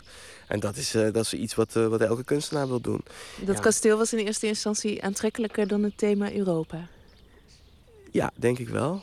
Anderzijds, eh, Keuning, de directeur hier, die had wel een heel boeiend, eh, boeiende reden om mij daarvoor te vragen. Want ik zei ook eerst van, waarom vraag je mij daarvoor? Wat is dat voor... Ik, eh, ik ja, ben- en Europa lijkt ook tegenwoordig, dat is misschien ook wel het verkeerde eraan. Het lijkt een soort bureaucratische constructie in Ja. plaats van een verzameling Ja. mooie of minder mooie landen. Ja, dat klopt, ja. En, ehm, en, en, en, en ik heb het eigenlijk beide wel eh, verdisconteerd in het werk. Dus ik ben wel ook naar die, die, die saaie, eh, op, op, alleen maar op geld en op economie beluste eh, vorm van samenwerking, eh, veiligheid en angstbeheersing. dat, dat aspect heb ik heel erg ge- gepakt. Maar ik ben ook in de geschiedenis gedoken. En dan, en dan, dan, dan wakkert er heel veel aan bij mij en, en heel veel mogelijkheden. Dus, dus, dus al ras werd, werd het het thema werd steeds interessanter. En, ehm, ja, en ik vond zijn, zijn reden toch ook wel mooi. Van, ja, eh, hij verbaast zich erover dat engagement is iets. Hè, dat is een hip, hip woord, een mooi woord. En kunstenaars zeggen allemaal dat ze geëngageerd zijn. Vooral met zichzelf. Ik ook. Maar, maar hij, hij, hij zei van, ja, eh, ze engageren zich wel met lokale eh, politiek hier en daar. En, en verhouden zich daar toe. Maar, maar de constructie Europa, die heel bepalend eigenlijk voor ons eh, is... op allerlei manieren, daar, daar wordt heel weinig mee gedaan door kunstenaars. Dus dat was één. En toen zei hij, eh, twee, jij bent wel echt geëngageerd. En dan het project op Curaçao, IBB, haalde hij erbij. Als hè, het volgen van je idealen en daar iets opzetten voor jeugd. eh, met geestverwanten. Visie. Je, jij bent daar geboren, Ja. je, je woont daar ook nog deels en je Ja. geeft les, kunstonderwijs aan jongeren. Ja, we scouten die jongeren en die krijgen een heel voortraject om verder in de kunst of in de creatieve verbeelding eh, eh, hun weg te vinden. En, dat ze, en, dat, en die klik maakte hij van met dat kasteel en met zijn preoccupatie over, over Europa en over grote systemen en regimes die vaak toch niet uit, uit, ook uit idealisme of uit klein gedachtegoed zijn geboren. En die dan eh, soms mooie kanten eh, opgaan, maar soms ook helemaal doorslaan in, in fascisme of in, in totalitaire ideeën. En ik weet niet of hij nou denkt dat mijn idee van Curaçao totalitair gaat worden. Maar, maar ja, snap je? Dus daar, die link, zo heb ik het begrepen. En ik vond, dat, ik vond dat prikkelend. Maar ik vond het nog prikkelender eigenlijk eerlijk gezegd om, om, ja, om, om, om eh, Europa eh, te belichten. Om daarin te gaan en dan in zo'n kasteel te gaan. Dus, Ja. dus het bootje is hier geland. Ja, want hier in de slotgracht, eh, pal naast de brug waar we zo overheen gaan lopen, een knalgele boot. Van peurschuim Geel gemaakt. en, en, en ja, wat is dat? Hè? Een soort bordeaux-rood of bruinig rood. Groen, geel. Ja, ik, ik ben een beetje kleurenblind, dus het moet altijd heel fel bij mij zijn. Is dat daarom? Want je maakt inderdaad altijd hele ja. ja, felgekleurde ik denk het wel, ja. Dat dat daar wel mee te maken heeft, ja. Want dan zie ik het niet zo goed als het... eh, maar ja, ik hou ook van, van gewoon felle kleuren, weet je. Het is toch mooi, dit contrast met die lelies in het water en het bruinige water. En dan staat eh, dit bootje erin. En En daar hangt aan, de, aan het zeil hangt een, ja, wat ik bijna zou zeggen, een soort mythische figuur. Ja, dat is een mythische figuur. Het uitgangspunt was een paaldanseres. en dat, want die... die eh, Ik probeer daar dan toch iets keurigs in te Ja, dat is heel goed dat je dat doet. Vind ik ook heel mooi. Hij is niet speciaal gemaakt voor deze tentoonstelling, maar ik vond hem wel heel goed passen. Want eigenlijk is, het, is, is hij, hier begint de tentoonstelling, je gaat de loopbrug op. En het bootje is hier ook gestrand. En dan eh, voor de deur heb je nog een hele grote blauwe figuur en, en een, een houten constructie die je wel kent van oorlogssituaties, van die barricades die ze opwerpen. En ja, zo, zo strand je als bezoeker, annex, vluchteling in het grote bolwerk Europa waar iedereen bij wil horen. En, eh, eh, Dus daar is de grens eigenlijk. ja, ja, daar ga je binnen. En nog even die paaldanseres. Eh, ja, paaldanseres Europa. Wat moet ik daarmee? Niks? Nee, dat is wat ik net zei. Het is, het is, de, de- in principe was dat niet. Ik vind, vind, eh, ja, vind- was het niet specifiek hiervoor gemaakt. Maar het is wel een heel vers beeld van mij. En die had eh, na een tentoonstelling in het Cobra Museum had hij geen bestemming. En in mijn atelier ging die niet. Dus toen heb ik gezegd van wij moeten maar in die vijver hier. Of in die slotgracht. En nou, ik zou zeggen houden. Zo simpel is het soms dus. Ja, nou ja, in de kunst kun je ook bijna alles wat krom is weer recht redeneren, hè? Daar hou je wel van. Een beetje spelen misschien. Ja, ja, ja, spelen. Blijven spelen. Dus ja, hier kom je bij de grens en hier gaan we, hier gaan we naar binnen. Marmeren vloer. Ehm, ehm, maar ook direct een, eh, een figuur die hier jou welkom heet. Insider, outsider heet dat eh, beeld. Nou, je was... ah, je- al die vluchtelingen, het is nu heel actueel. Ze- bootjes die... Hè, mijn, ik heb een onschuldig bootje daar liggen. En, en, maar er zijn vreselijke situaties nu in de werkelijkheid. Ehm, Het is een Afrikaanse man, denk ik, met een eh, voetbalshirtje. van Barcelona. Die ooit eh, UNICEF als eh, soort non-commercieel logo hadden. Zo rijk waren ze. Dat hebben ze nu niet meer. Want ze hebben geld nodig. En ik heb nu Eurocef opgezet. Nieuw logo. En hij staat daar en hij wijst eh, met, een, met, een, met een Hennis en Maurits tas. Da- daar wil hij bij horen. Hij wil, hij wil uiteindelijk bij dat, dat standaard idee van eh, kapitalisme horen. En in zijn linkerhand wijst hij eigenlijk naar de deur. Welkom. Of hij wijst je weer naar buiten, dat kan ook. Want ze worden ook veel- vaak uitgewezen weer. En op zijn arm heeft hij een, eh, in plaats van een horloge of een sieraad... heeft hij een, een stoelachtige sieraad. En dat is de Barcelona-stoel van Mies van der Rohe. Beroemde designsculptuur. Je bent insider als je dat weet. En dan hoor je bij de goede smaak van, eh, van de kunstwereld. Ik weet niet of hij dat wenst.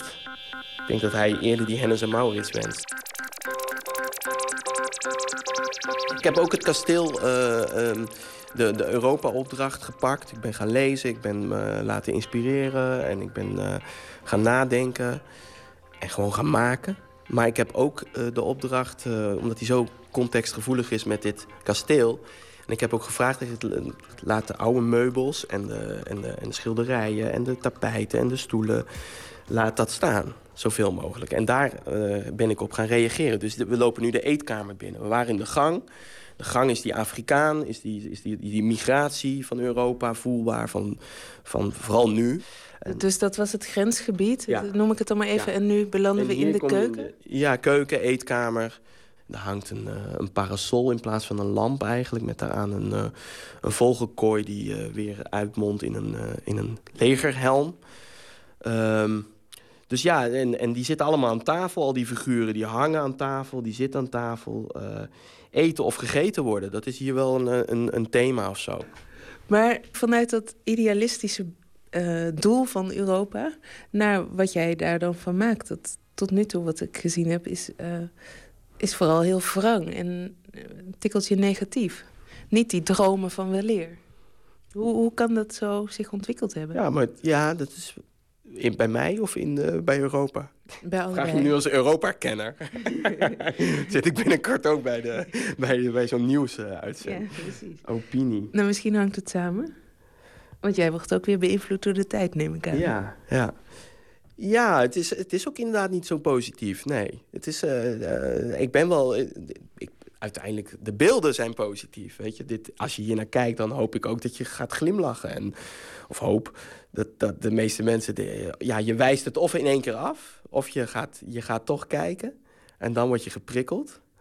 De echte kijkers. En dan is er nog een percentage die niet goed kijkt, maar ja, die straks door, door dit soort teksten en eh, met een papiertje erbij wat beter gaat kijken. Ja. Dus en dan, en dan, ja, dan is het niet uiteindelijk negatief. Maar, maar ja, het is- identiteit is weten wie je bent omdat je hondje je herkent, staat op dat schilderij. Ja, dat, daar, ja jij gaat lachen. Dus, dus het, is, het, is, het, is, eh, eh, het, is, het is grappig. Maar als je er dieper over nadenkt, is het ook eigenlijk wel treurig. Dat, het, eh, dat we daar onze identiteit aan ontlenen. Ja. Waar zijn we nu aanbeland? We zijn nu, dit is de erkerkamer, er zit een erker in.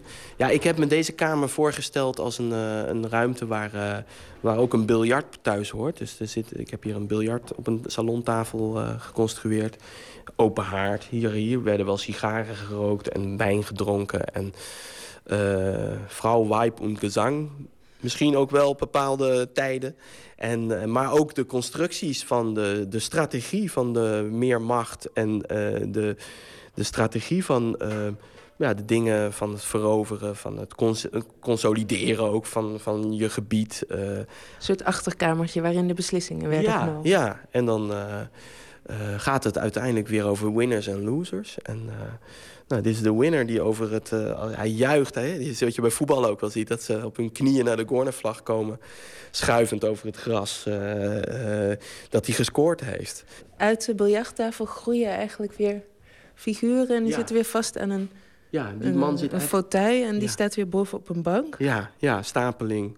Ik had die hoogte wilde ik nodig. Ja, het is een beetje uit de hand gelopen. Dus, dus de, de fauteuils zijn gestapeld. En in de fauteuils hangt eigenlijk die, die mansfiguur... die met zijn benen over het biljart hangt. En vanuit zijn hoofd groeien weer andere hoofden. En zijn er allerlei biljartscènes van hoe, hoe, hoe ga je op dat biljart zitten. En ja, dat, is, dat had ik anders in mijn hoofd toen ik dat ging schilderen. Dacht ik van ja, dat biljart heb ik nodig. En, ehm, en ik vind het altijd zo mooi als ze dan met hun kont op dat biljart gaan zitten... en dan die keu achter hun rug. en en dat, ja, dat moet nog maar eens een keer opnieuw doen. Dat is niet helemaal gelukt. Dus daarom ben ik dat schilderij weer gaan uitknippen. En dan vernietig ik het weer. En dan neem ik het toch mee in mijn koffer. En nou is het een soort assemblage geworden... die vrij ongelukkig in die stoel hangt. Er hangt hier dan ook op de deur zo'n keurige museumtekst. Eén woord daarin viel me Ja. op en vond ik heel treffend. Namelijk tomeloos. Tomeloos. Zo ziet Ja. het er hier ook uit. Ja. Alles staat door elkaar. Je weet eigenlijk niet eens of het al op de goede plek staat. Ja. Je was nog bezig, dus Ja. ik moest ook echt vragen Ja. van... Wordt het zo of staat dit nog We zijn nog in niet de weg? klaar. Dus tomeloos, ja. Ach ja, dat zijn van die termen. Ja, het is dus wel een goede term. Want jij zegt het, het, het, het past of zo. Ja, omdat je hier binnenkomt en dan in die klassieke omgeving... dit, dit statige kasteel en die, die klassieke schilderijen... en dan staan er al die kleurige werken, die zijn her en der opgesteld. Je weet niet waar je eh, naar moet kijken. Je voelt je, ik voel me een soort Alice in Wonderland. Ja? Nou, ja. Mooi, dat, dat associëren we ook met kastelen. Of met, eh, met sprookjes. En, ja, goed. Maar wat ik me dan afvraag, eh, hoe werkt het in jouw hoofd dan? Die tomeloosheid, die bijna uitspattingen. Doen, maken, steeds, we, steeds omzetten wat, eh, wat, ik, wat ik bedenk of wat ik associeer. Je bent heel productief gek. ook. Dat is ook gek, denk ik. Ja. Ja, ik ben productief, ja. ja. Hoewel ik ook wel, ook wel eens even dan eh, afstand neem. En, eh, eh, dat was ook... ter voorbereiding van dit project heb ik ook gewoon heel veel gelezen. Echt boeken. Maar het probleem... Die fase is er ja, ook. Ja, dus, dus een beetje, beetje sociologische boeken. Europa, het idee van Europa. En ook een goed boek gele- gelezen, De Vloeibare Tijd. Maar het probleem met mij en boeken is, is dat ik ook heel snel eh, eh, een zin pak of een woord of, of een alinea... en dan dusdanig geenthousiasmeerd ben of mijn eigen verbeelding aan de slag gaat. En denk ik, fuck die schrijver. En dat heb ik ook met romans. Ik ben veel, ja, mijn, mijn verbeelding is veel sterker, denk ik dan. Ik, ik kan er niet dagen aan, aan zo'n roman van eh, Tommy Wiering gaan gaan lezen. Ik bedoel, wat heeft hij nou aan mij te vertellen? Ik, heb, ik moet het zelf vertellen, weet je? Nou, niet, niet om Tommy Wiering gaan nu af te zeiken, maar zo werkt het in mijn hoofd. Dus ik moet, ik moet dan zelf.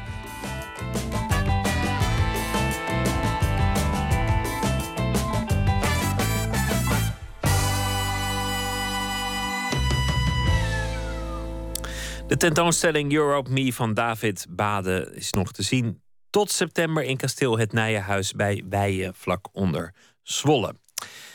Ayo is eh, geboren in Duitsland van Nigeriaanse afkomst. Heeft eh, niet bepaald een doorsnee jeugd gekend. Haar vader was DJ in de jaren 70. Haar moeder raakte verslaafd aan de heroïne toen ze zes was. Ouders gescheiden, tot haar veertiende opgegroeid in een pleeggezin. En daarna kwam ze terecht in Parijs en in New York.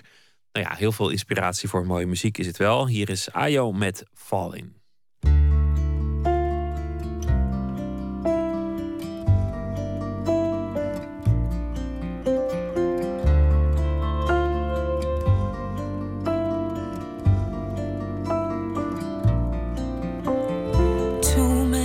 voices in my head.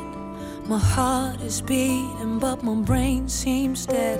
I don't wanna think, cause my thoughts are mad. I try to resist them holding back. My heart drowns in tears I've kept within. Too much salt in my wounds, it cannot swim. It's sad, it's painful, it's frightening. My heart. I am, I'm calling. I need a hand, I'm falling. Pray for me, my soul. I need a friend, please don't go. I am, I'm falling. I need a friend, I'm calling.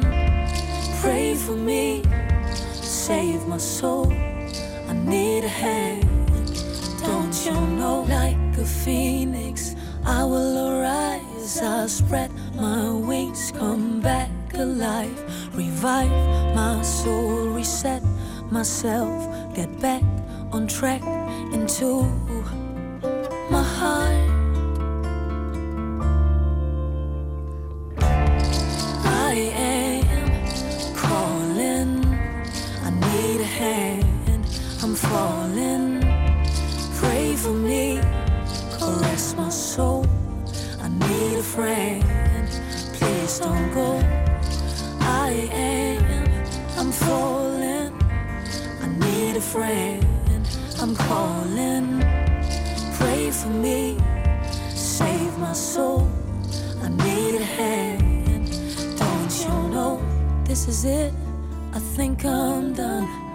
Gonna take the train to what's the sun? I need some peace, need to quit this crazy scene, need to feel alive. Let the light and hope back into my heart.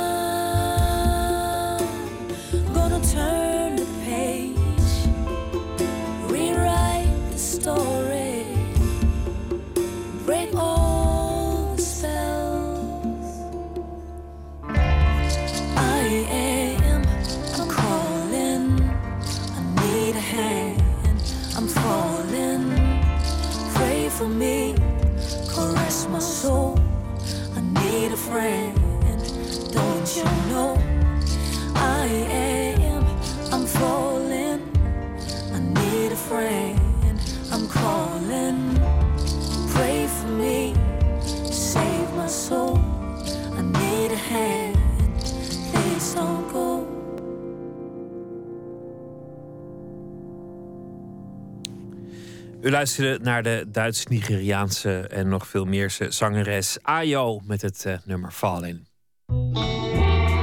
Nooit meer slapen.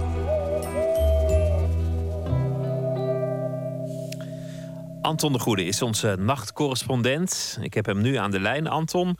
We gaan het hebben over eh, zorgen. Mensen die zich zorgen maken en eh, zorgelijke omstandigheden in de kunst. Waar gaat het over? Het gaat vannacht, uh, goeienacht trouwens, over uh, hoe wij in Nederland plegen om te gaan met het openbaar kunstbezit. Dus kunst in eigendom van de overheid. Ik weet niet of jij nu nog herinnert, vorig jaar toen naar buiten kwam dat de bibliotheekcollectie van het Instituut voor de Tropen op het nippertje werd gered dankzij iemand uit Egypte. Weet je het nog? Ja, zeker. De... Dat moest al bijna door de versnipperaar en de, en de Egyptenaren. Die dachten dat is een bijzondere collectie. En die barbaarse Nederlanders die moeten tegen zichzelf beschermd worden. Precies, er was een Egyptenaar voor nodig om een Nederlandse bibliotheek te redden. En toen dacht ik, uh, ja, wat is er aan de hand in dit land?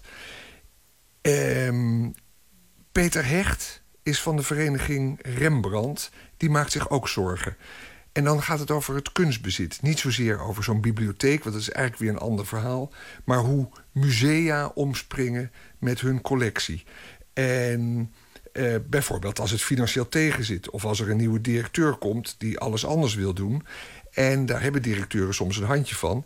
En dan wordt er eh, werk uit een collectie vervreemd. Vereniging Rembrandt is een vereniging die over het beheer gaat en ook eh, aankopen voor musea mogelijk maken van beeldende kunst. Die hebben de koppen bij elkaar gestoken en die hebben nu een advies doen ontstaan. Eh, advies geschreven door advocaten en door kunsthistorici, waaronder Peter Hecht, iemand die heel erg betrokken is bij die collectievormingen. En zij willen zwart op wit zetten wat er nou eigenlijk moet gebeuren. Ik vroeg vanmiddag wat volgens de vereniging Rembrandt eigenlijk het belangrijkste punt van zorg is. Luister naar Peter Hecht. En wij maken ons met name zorgen over die verregaande deregulering die er nu al is. Waarbij bij wijze van spreken het museum in Breda vorig jaar het vroegste bekende geschilderde stadsgezicht van Nederland, te weten van Breda, cadeau kreeg met steun van de Vereniging Rembrandt. En de stad nu overweegt om het Stedelijk Museum te sluiten. Dat vraagt dus om regelingen, want wat doe je dan met die objecten? En in het verleden was het zo vanzelfsprekend dat een museum iets kreeg en daar een soort rentmeesterschap over nam. Maar dat dat niet beschouwd werd als de spaarpot van het Rijk of de stad of de provincie of wat ook. Dat hoeft je niet te regelen. Maar de tijd van die gentleman's agreements is totaal voorbij. Ja, dat klinkt zorgelijk. Waaruit blijkt dat het, dat het zo is dat gemeenten daar niet meer zorgvuldig mee omspringen? Wa- Waaruit blijkt dat musea zich niet meer verantwoordelijk voelen voor die collecties? Een aantal van die voorbeelden worden beschreven in die notitie die er nu ligt van de vereniging Rembrandt. En recente voorbeelden zijn bijvoorbeeld dat het eh, Wereldmuseum in Rotterdam van plan was eh, collectie Afrika af te stoten. Dat is net vereideld door, eh, door de politiek. Eerder was er een voorbeeld van The Schoolboys, een werk van Marlene Dumas, dat afgestoten werd door Museum Gouda. Eh, zo zijn er meer voorbeelden. En wat heel belangrijk was, Peter Hecht die zei dat gentleman's agreement, dingen, dat deed je niet vroeger. Eh, daar lijkt een einde aan te zijn gekomen. Eh, en daar willen ze dus, in deze notitie roepen ze eigenlijk op om daar meer wettelijk, juridisch Maar zijn- weerwoord die- op te kunnen geven. Zijn die regels er dan niet al lang? Want, want heel veel werken mogen niet zomaar het land verlaten. Ehm, je, zou zeggen dat dit al lang, al honderden jaren in de wet staat. Is ook zo. Er is een leidraad afstoten museale collecties, de LAMO. Maar volgens Peter Hecht is dat een wassen neus. En kunnen stadsbestuurders daar makkelijk allerlei foefjes op verzinnen... om toch collecties af te stoten. En is dat ook gebeurd. Iets wat eh, daarbij komt kijken... is dat door die veranderende houding ten opzichte van dat kunstbeheren... er sprake is van een groeiend wantrouwen... tussen particuliere schenkers en de overheid. Want eh, geef toe, waarom zou je nog een schenking doen aan een museum... als het risico bestaat dat die schenking eh, misschien te gelden wordt gemaakt over een tijdje... en dat wat jij geschonken hebt verpatst wordt door een museum of door een gemeente. Luister wat Peter Hecht daarover zegt. En we hadden recent dus een heel mooi voorbeeld. Eh, een schenking van een schilderij van Mondriaan, belangrijk schilderij, 1921. Dat is het soort schilderij wat op de internationale markt tussen de 15 en de 25 miljoen doet. Dus dat is niet zomaar een cadeautje. En die eigenaars die wilden dat niet meer schenken aan het museum waar het in bruikleen hangt. Omdat ze denken dat de continuïteit wat je aan een museum geeft eigenlijk niet gegarandeerd is. Niet conceptueel. Zullen ze er goed voor zorgen, zullen ze willen tonen enzovoort. Maar ook niet in de meest praktische zin. Dus hebben ze dan die vereniging geschonken. Die het laat hangen waar het hangt. Maar die het daar weg kan halen als dat museum zich misdraagt. En die het in een ander museum kan plaatsen wat er dan mee is. En dat is een, een soort totaal nieuwe manier van denken over mecenaat. En eigenlijk zijn we daar niet heel blij mee. Ja, Anton, ehm, dit is natuurlijk ook product van een situatie dat, dat kunstinstellingen het moeilijk hebben, terwijl de particuliere kunstmarkt booming is en de bedragen op veilingen door het plafond schieten. Dat, dat daagt uit tot deze situatie. Wat zou er eigenlijk mis mee zijn als ehm, particuliere werken werden opgehangen in een museum, maar wel in bezit bleven van een particulier? Ja, dat is een vraag die ik niet zo goed zou kunnen beantwoorden. Ehm, er wordt natuurlijk heel veel in bruikleen gegeven. Eh, dus ik denk dat die situatie zich al voordoet. Maar ik denk ook dat het gewoon veel mooier is als het in het bezit komt van een, van een museum. Omdat een Eh, museum ook een soort taak heeft als... zoals een bibliotheek een collectie moet hebben... eh, als een soort collectief geheugen. Dat, dat moeten we ook hebben in de, in de vorm van musea... die een geheugen van de kunstgeschiedenis zijn. Dat laat zich toch denken. En overigens is het natuurlijk zo dat eh, er ook wel iets voor te zeggen is, soms, om iets af te stoten. De aanbevelingen, hè, dat kan ook. Iets kan bijvoorbeeld eh, al ruim vertegenwoordigd zijn in een museum... en dan wil je daar afstand van doen. Je hoeft niet alles te bewaren altijd. Maar er moet goed naar gekeken worden. Eh, de aanbevelingen in deze notitie die zijn vooral van juridische aard. Dus om daar nou te van te ci- citeren op dit punt, dat zou saai worden. In ieder geval, er moet een wettelijke zorgplicht komen. Er moeten eh, commissies komen die deskundig zijn en onafhankelijk... en die eh, goed kijken van wat er gebeurt en of dat verantwoord is. En deze notitie, als je die goed leest... we begonnen met dat er iemand uit Egypte nodig was... om een bibliotheek te redden uit Nederland leerzaam is om te zien hoe de situatie in de omliggende landen is. Het is de week van Europa. Nou, in België, Duitsland, Frankrijk, Engeland lijkt het allemaal veel beter juridisch verankerd te zijn dan in ons land. Dus het is hoog nodig dat, eh, dat er iets gebeurt. Dankjewel Anton de Goede. En eh, ook eh, dank indirect aan kunsthistoricus Peter Hecht. Goeienacht. Juist. Dag.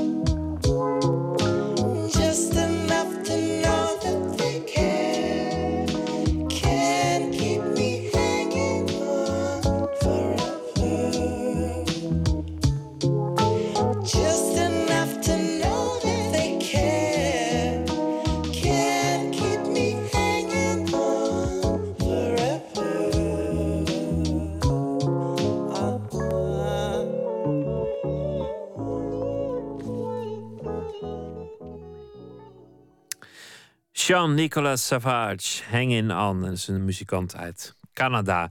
En dit kwam van zijn nieuwe album Bermuda Waterfall.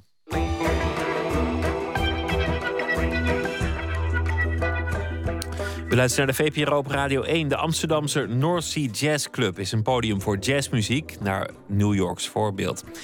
Bestaat nu twee jaar en in het kader daarvan is er een expositie te zien met bijzondere foto's. Onder andere zangeres Jovanka staat op een van die foto's. Verslaggever Botte Jellema ging naar de opening van de tentoonstelling en ontmoette al daar fotograaf Robert Veen en zangeres Jovanka.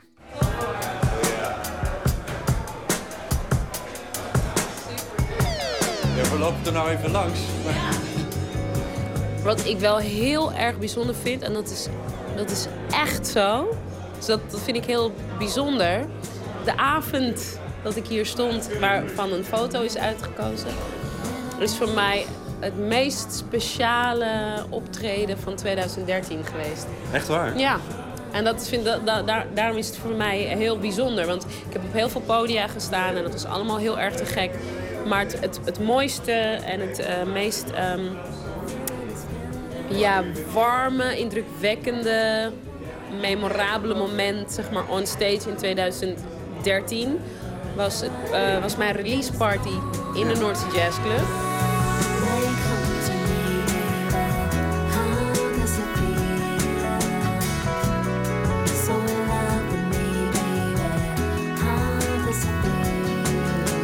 Het was mijn nieuwe album en, en de, de club voelt heel erg als, als een soort van thuis, thuisbasis. Ik, ik eh, was ook de host op de opening toen de, toen de club open ging. Dus om het hier te doen was ook heel erg speciaal. Ik had- was net mijn vader verloren. En het was het eerste, ja, mijn eerste release waar hij niet bij zou zijn. In de North Sea Jazz Club. Ook die naam, mijn vader was heel erg eh, nauw verbonden met jazz. Maar ook vooral het North Sea Jazz. En ik stond er. En het, Het festival. Het festival. En ja, het was gewoon zo'n mooie avond. Ik vergeet het nooit meer. En ik vind het heel erg leuk dat er een moment is vastgelegd... Waar dat, wat ik helemaal niet door had. eh, van die avond. Dus voor mij is dat alleen al eh, ja, heel veel waard.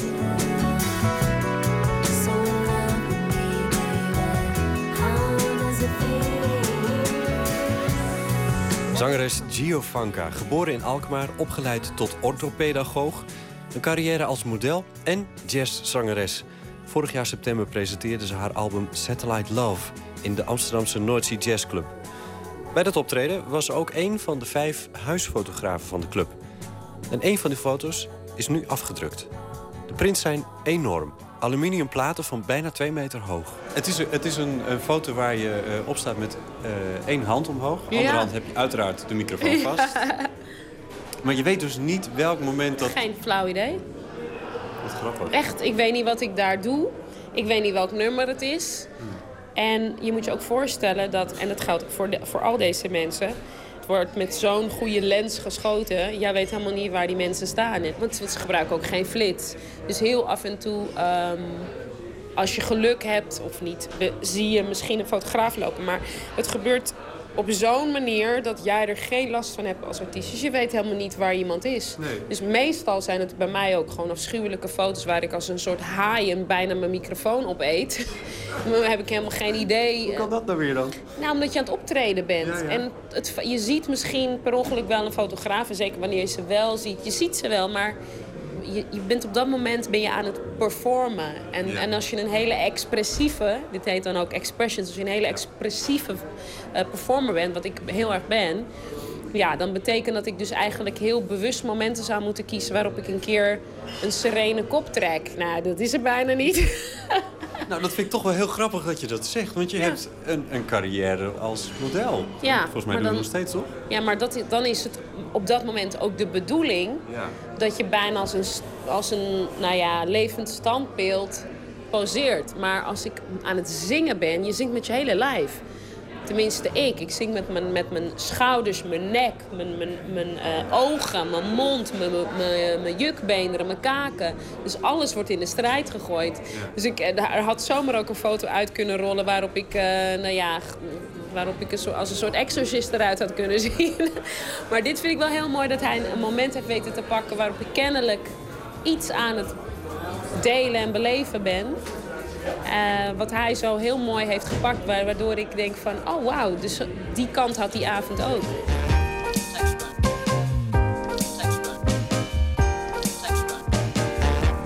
Er zijn in de expositie negen panelen.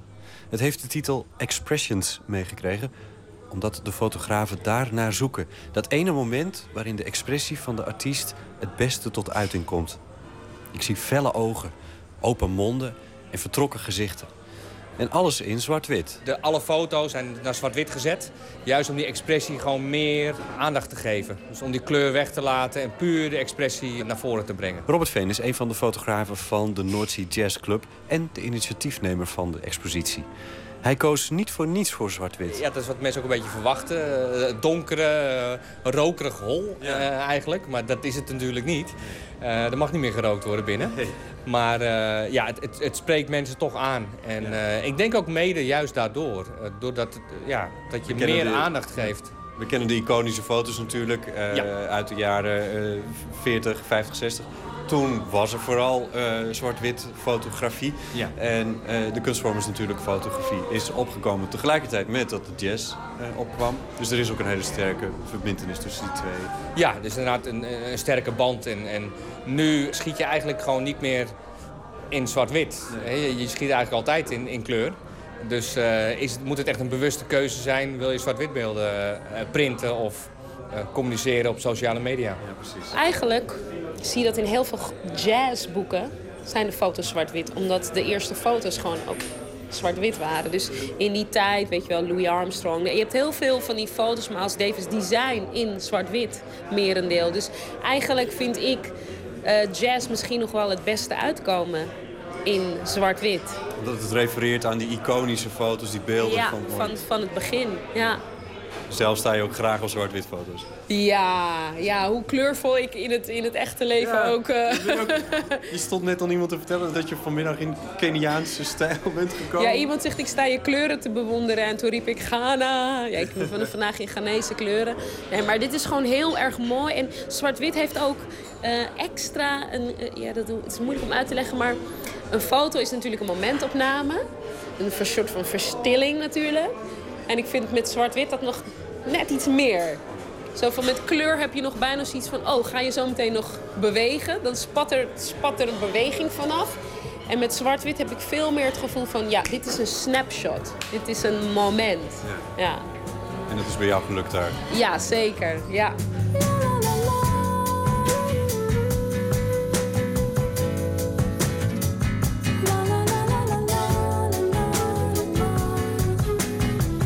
Robert en zijn vier collega's zijn de huisfotografen van de Sea Jazz Club.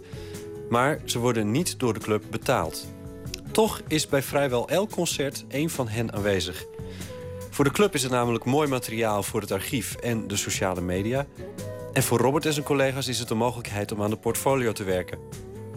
Want hoe vaak kun je nou bovenop de neus staan van Sharon Jones, Erika Badu of Cody Chestnut? Ja, het is, het is eh, echt een passie. En fotografie... Ik denk dat er niet heel veel fotografen zijn die echt fulltime eh, er makkelijk rond van kunnen komen van concertfotografie. Dat is maar, maar een heel weinig eh, eh, toebedeeld eigenlijk. Dus je moet het echt willen. Je moet het echt willen, je moet gaan voor de muziek en voor het vastleggen van het moment. Het is, het is technisch ook vaak wel uitdagend, ook zeker hier in de club. Weinig licht. Heel weinig licht. En Je kan niet overal komen. je kan niet overal komen. Bij de grotere venues eigenlijk, de, de- de, Heineken Music Hall en, en, en Ziggo Dome, daar heb je vaak specifieke plekken voor fotografen. dus dan sta je vrij. Eerst, eerst één of twee of drie liedjes of zo en dan moet je weer wegwezen. Ja, inderdaad. Nou ja, dat is ook sowieso iets wat, wat iemand verzonnen heeft, eh, wat, wat een beetje is blijven hangen. En waarom weet niemand, want vaak, eh, omdat de show opbouwt, krijg je beter licht naarmate de show vordert. Dus je zou zeggen, dan krijg je ook betere foto's. Ja. Maar dat zit er toch redelijk ingebakken. Maar dan heb je vaak specifieke plekken. En hier ligt het een beetje aan het concert. Soms heb je concerten waar je alleen eh, kan staan. Nou, dan kun je redelijk vrij rondbewegen. Maar er zijn ook veel concerten waarbij je gewoon heerlijk kunt dineren en kunt genieten van de muziek. Betekent wel dat je als fotograaf toch af en toe even in beeld moet staan. Ja. Voor mensen die aan een tafel zitten te dineren. Ja. Dus je gaat daar gewoon netjes wel mee om. Eh, maar het is ja, net even wat meer uitdaging. En in verband met het milieubewuste vaak gaan veel meer eh, venues gaan eigenlijk meer over op ledverlichting. En ledverlichting en eh, ja, digitale camera's, die, het zijn geen vrienden van elkaar. Nee, waarom niet? Wat gebeurt er op de foto? Het lijkt net of iemand vier dagen onder de zonnebank heeft gelegen. De, de, de huidstinten die branden eigenlijk helemaal uit. Worden heel erg rood, paarsig. Ja, dat moet je dus eigenlijk... Je kunt bijna niet schieten zonder hem te bewerken, de foto. Dus je moet er echt wel een, be- eh, een bewerking aan op toepassen.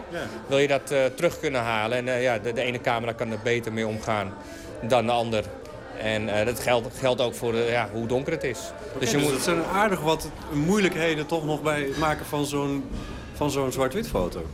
Ja, dat klopt. Nou ja, het, het, het grappige is dat je... eh, er zijn wel meerdere mensen die fotograferen, zo, zo nu en dan. En die, ook die beelden zie je natuurlijk wel voorbij komen. Hè, van mensen die hier in de club gefotografeerd hebben. En dat is vaak ook de reden waarom men naar zwart-wit gaat. Omdat ze het in kleur niet goed krijgen. En als je naar zwart-wit gaat, dan valt het natuurlijk grotendeels weg. Ja, Ja, het is een beetje het verkeerde uitgangspunt. Ja. Eh, maar het is wel... het werkt wel. Het werkt wel, ja. Het is, Ja. Het is, eh, ja maar dat is een, een praktisch uitgangspunt. ja.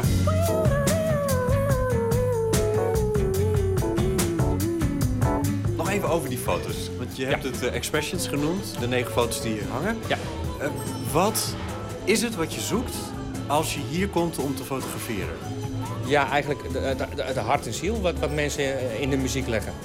Het komt eh, eigenlijk niet voor dat mensen gaan zitten en een beetje een riedeltje spelen en dat is het dan. Nou, bedankt, tot ziens. Mensen zijn er vaak al heel lang mee bezig, eh, zijn al lang een muzikant.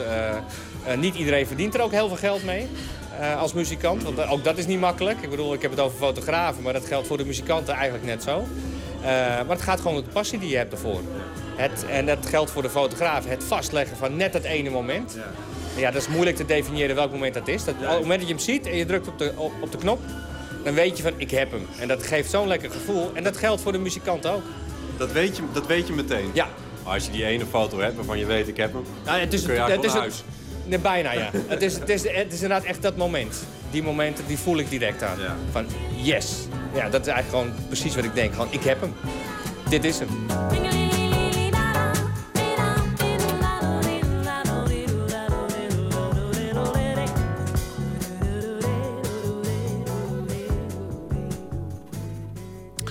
Robert Veen, een van de fotografen van het Amsterdamse jazzpodium North Sea Jazz Club. Ook initiatiefnemer van de expositie Expressions.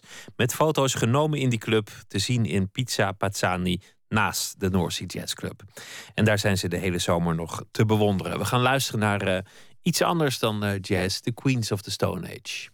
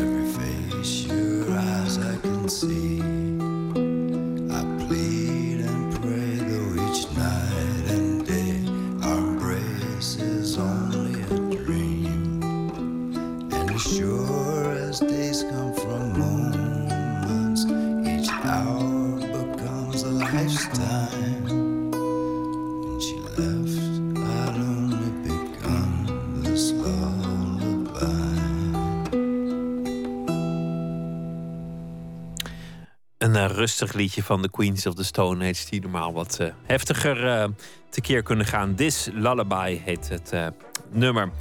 Dit was Nooit meer slapen voor vannacht. Morgen zijn we er weer na middernacht. En dan komt eh, acteur Helmert Woudenberg langs. Hij gaat eh, praten over het toneelstuk over Sikko Mansholt. Een Nederlands politicus in Europa en een voorvechter van Europese samenwerking. Dat aan de vooravond van de Europese verkiezingen.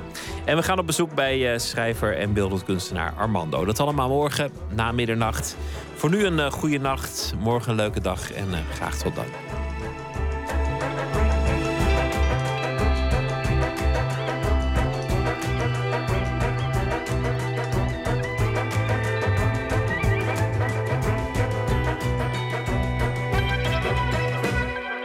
Radio 1.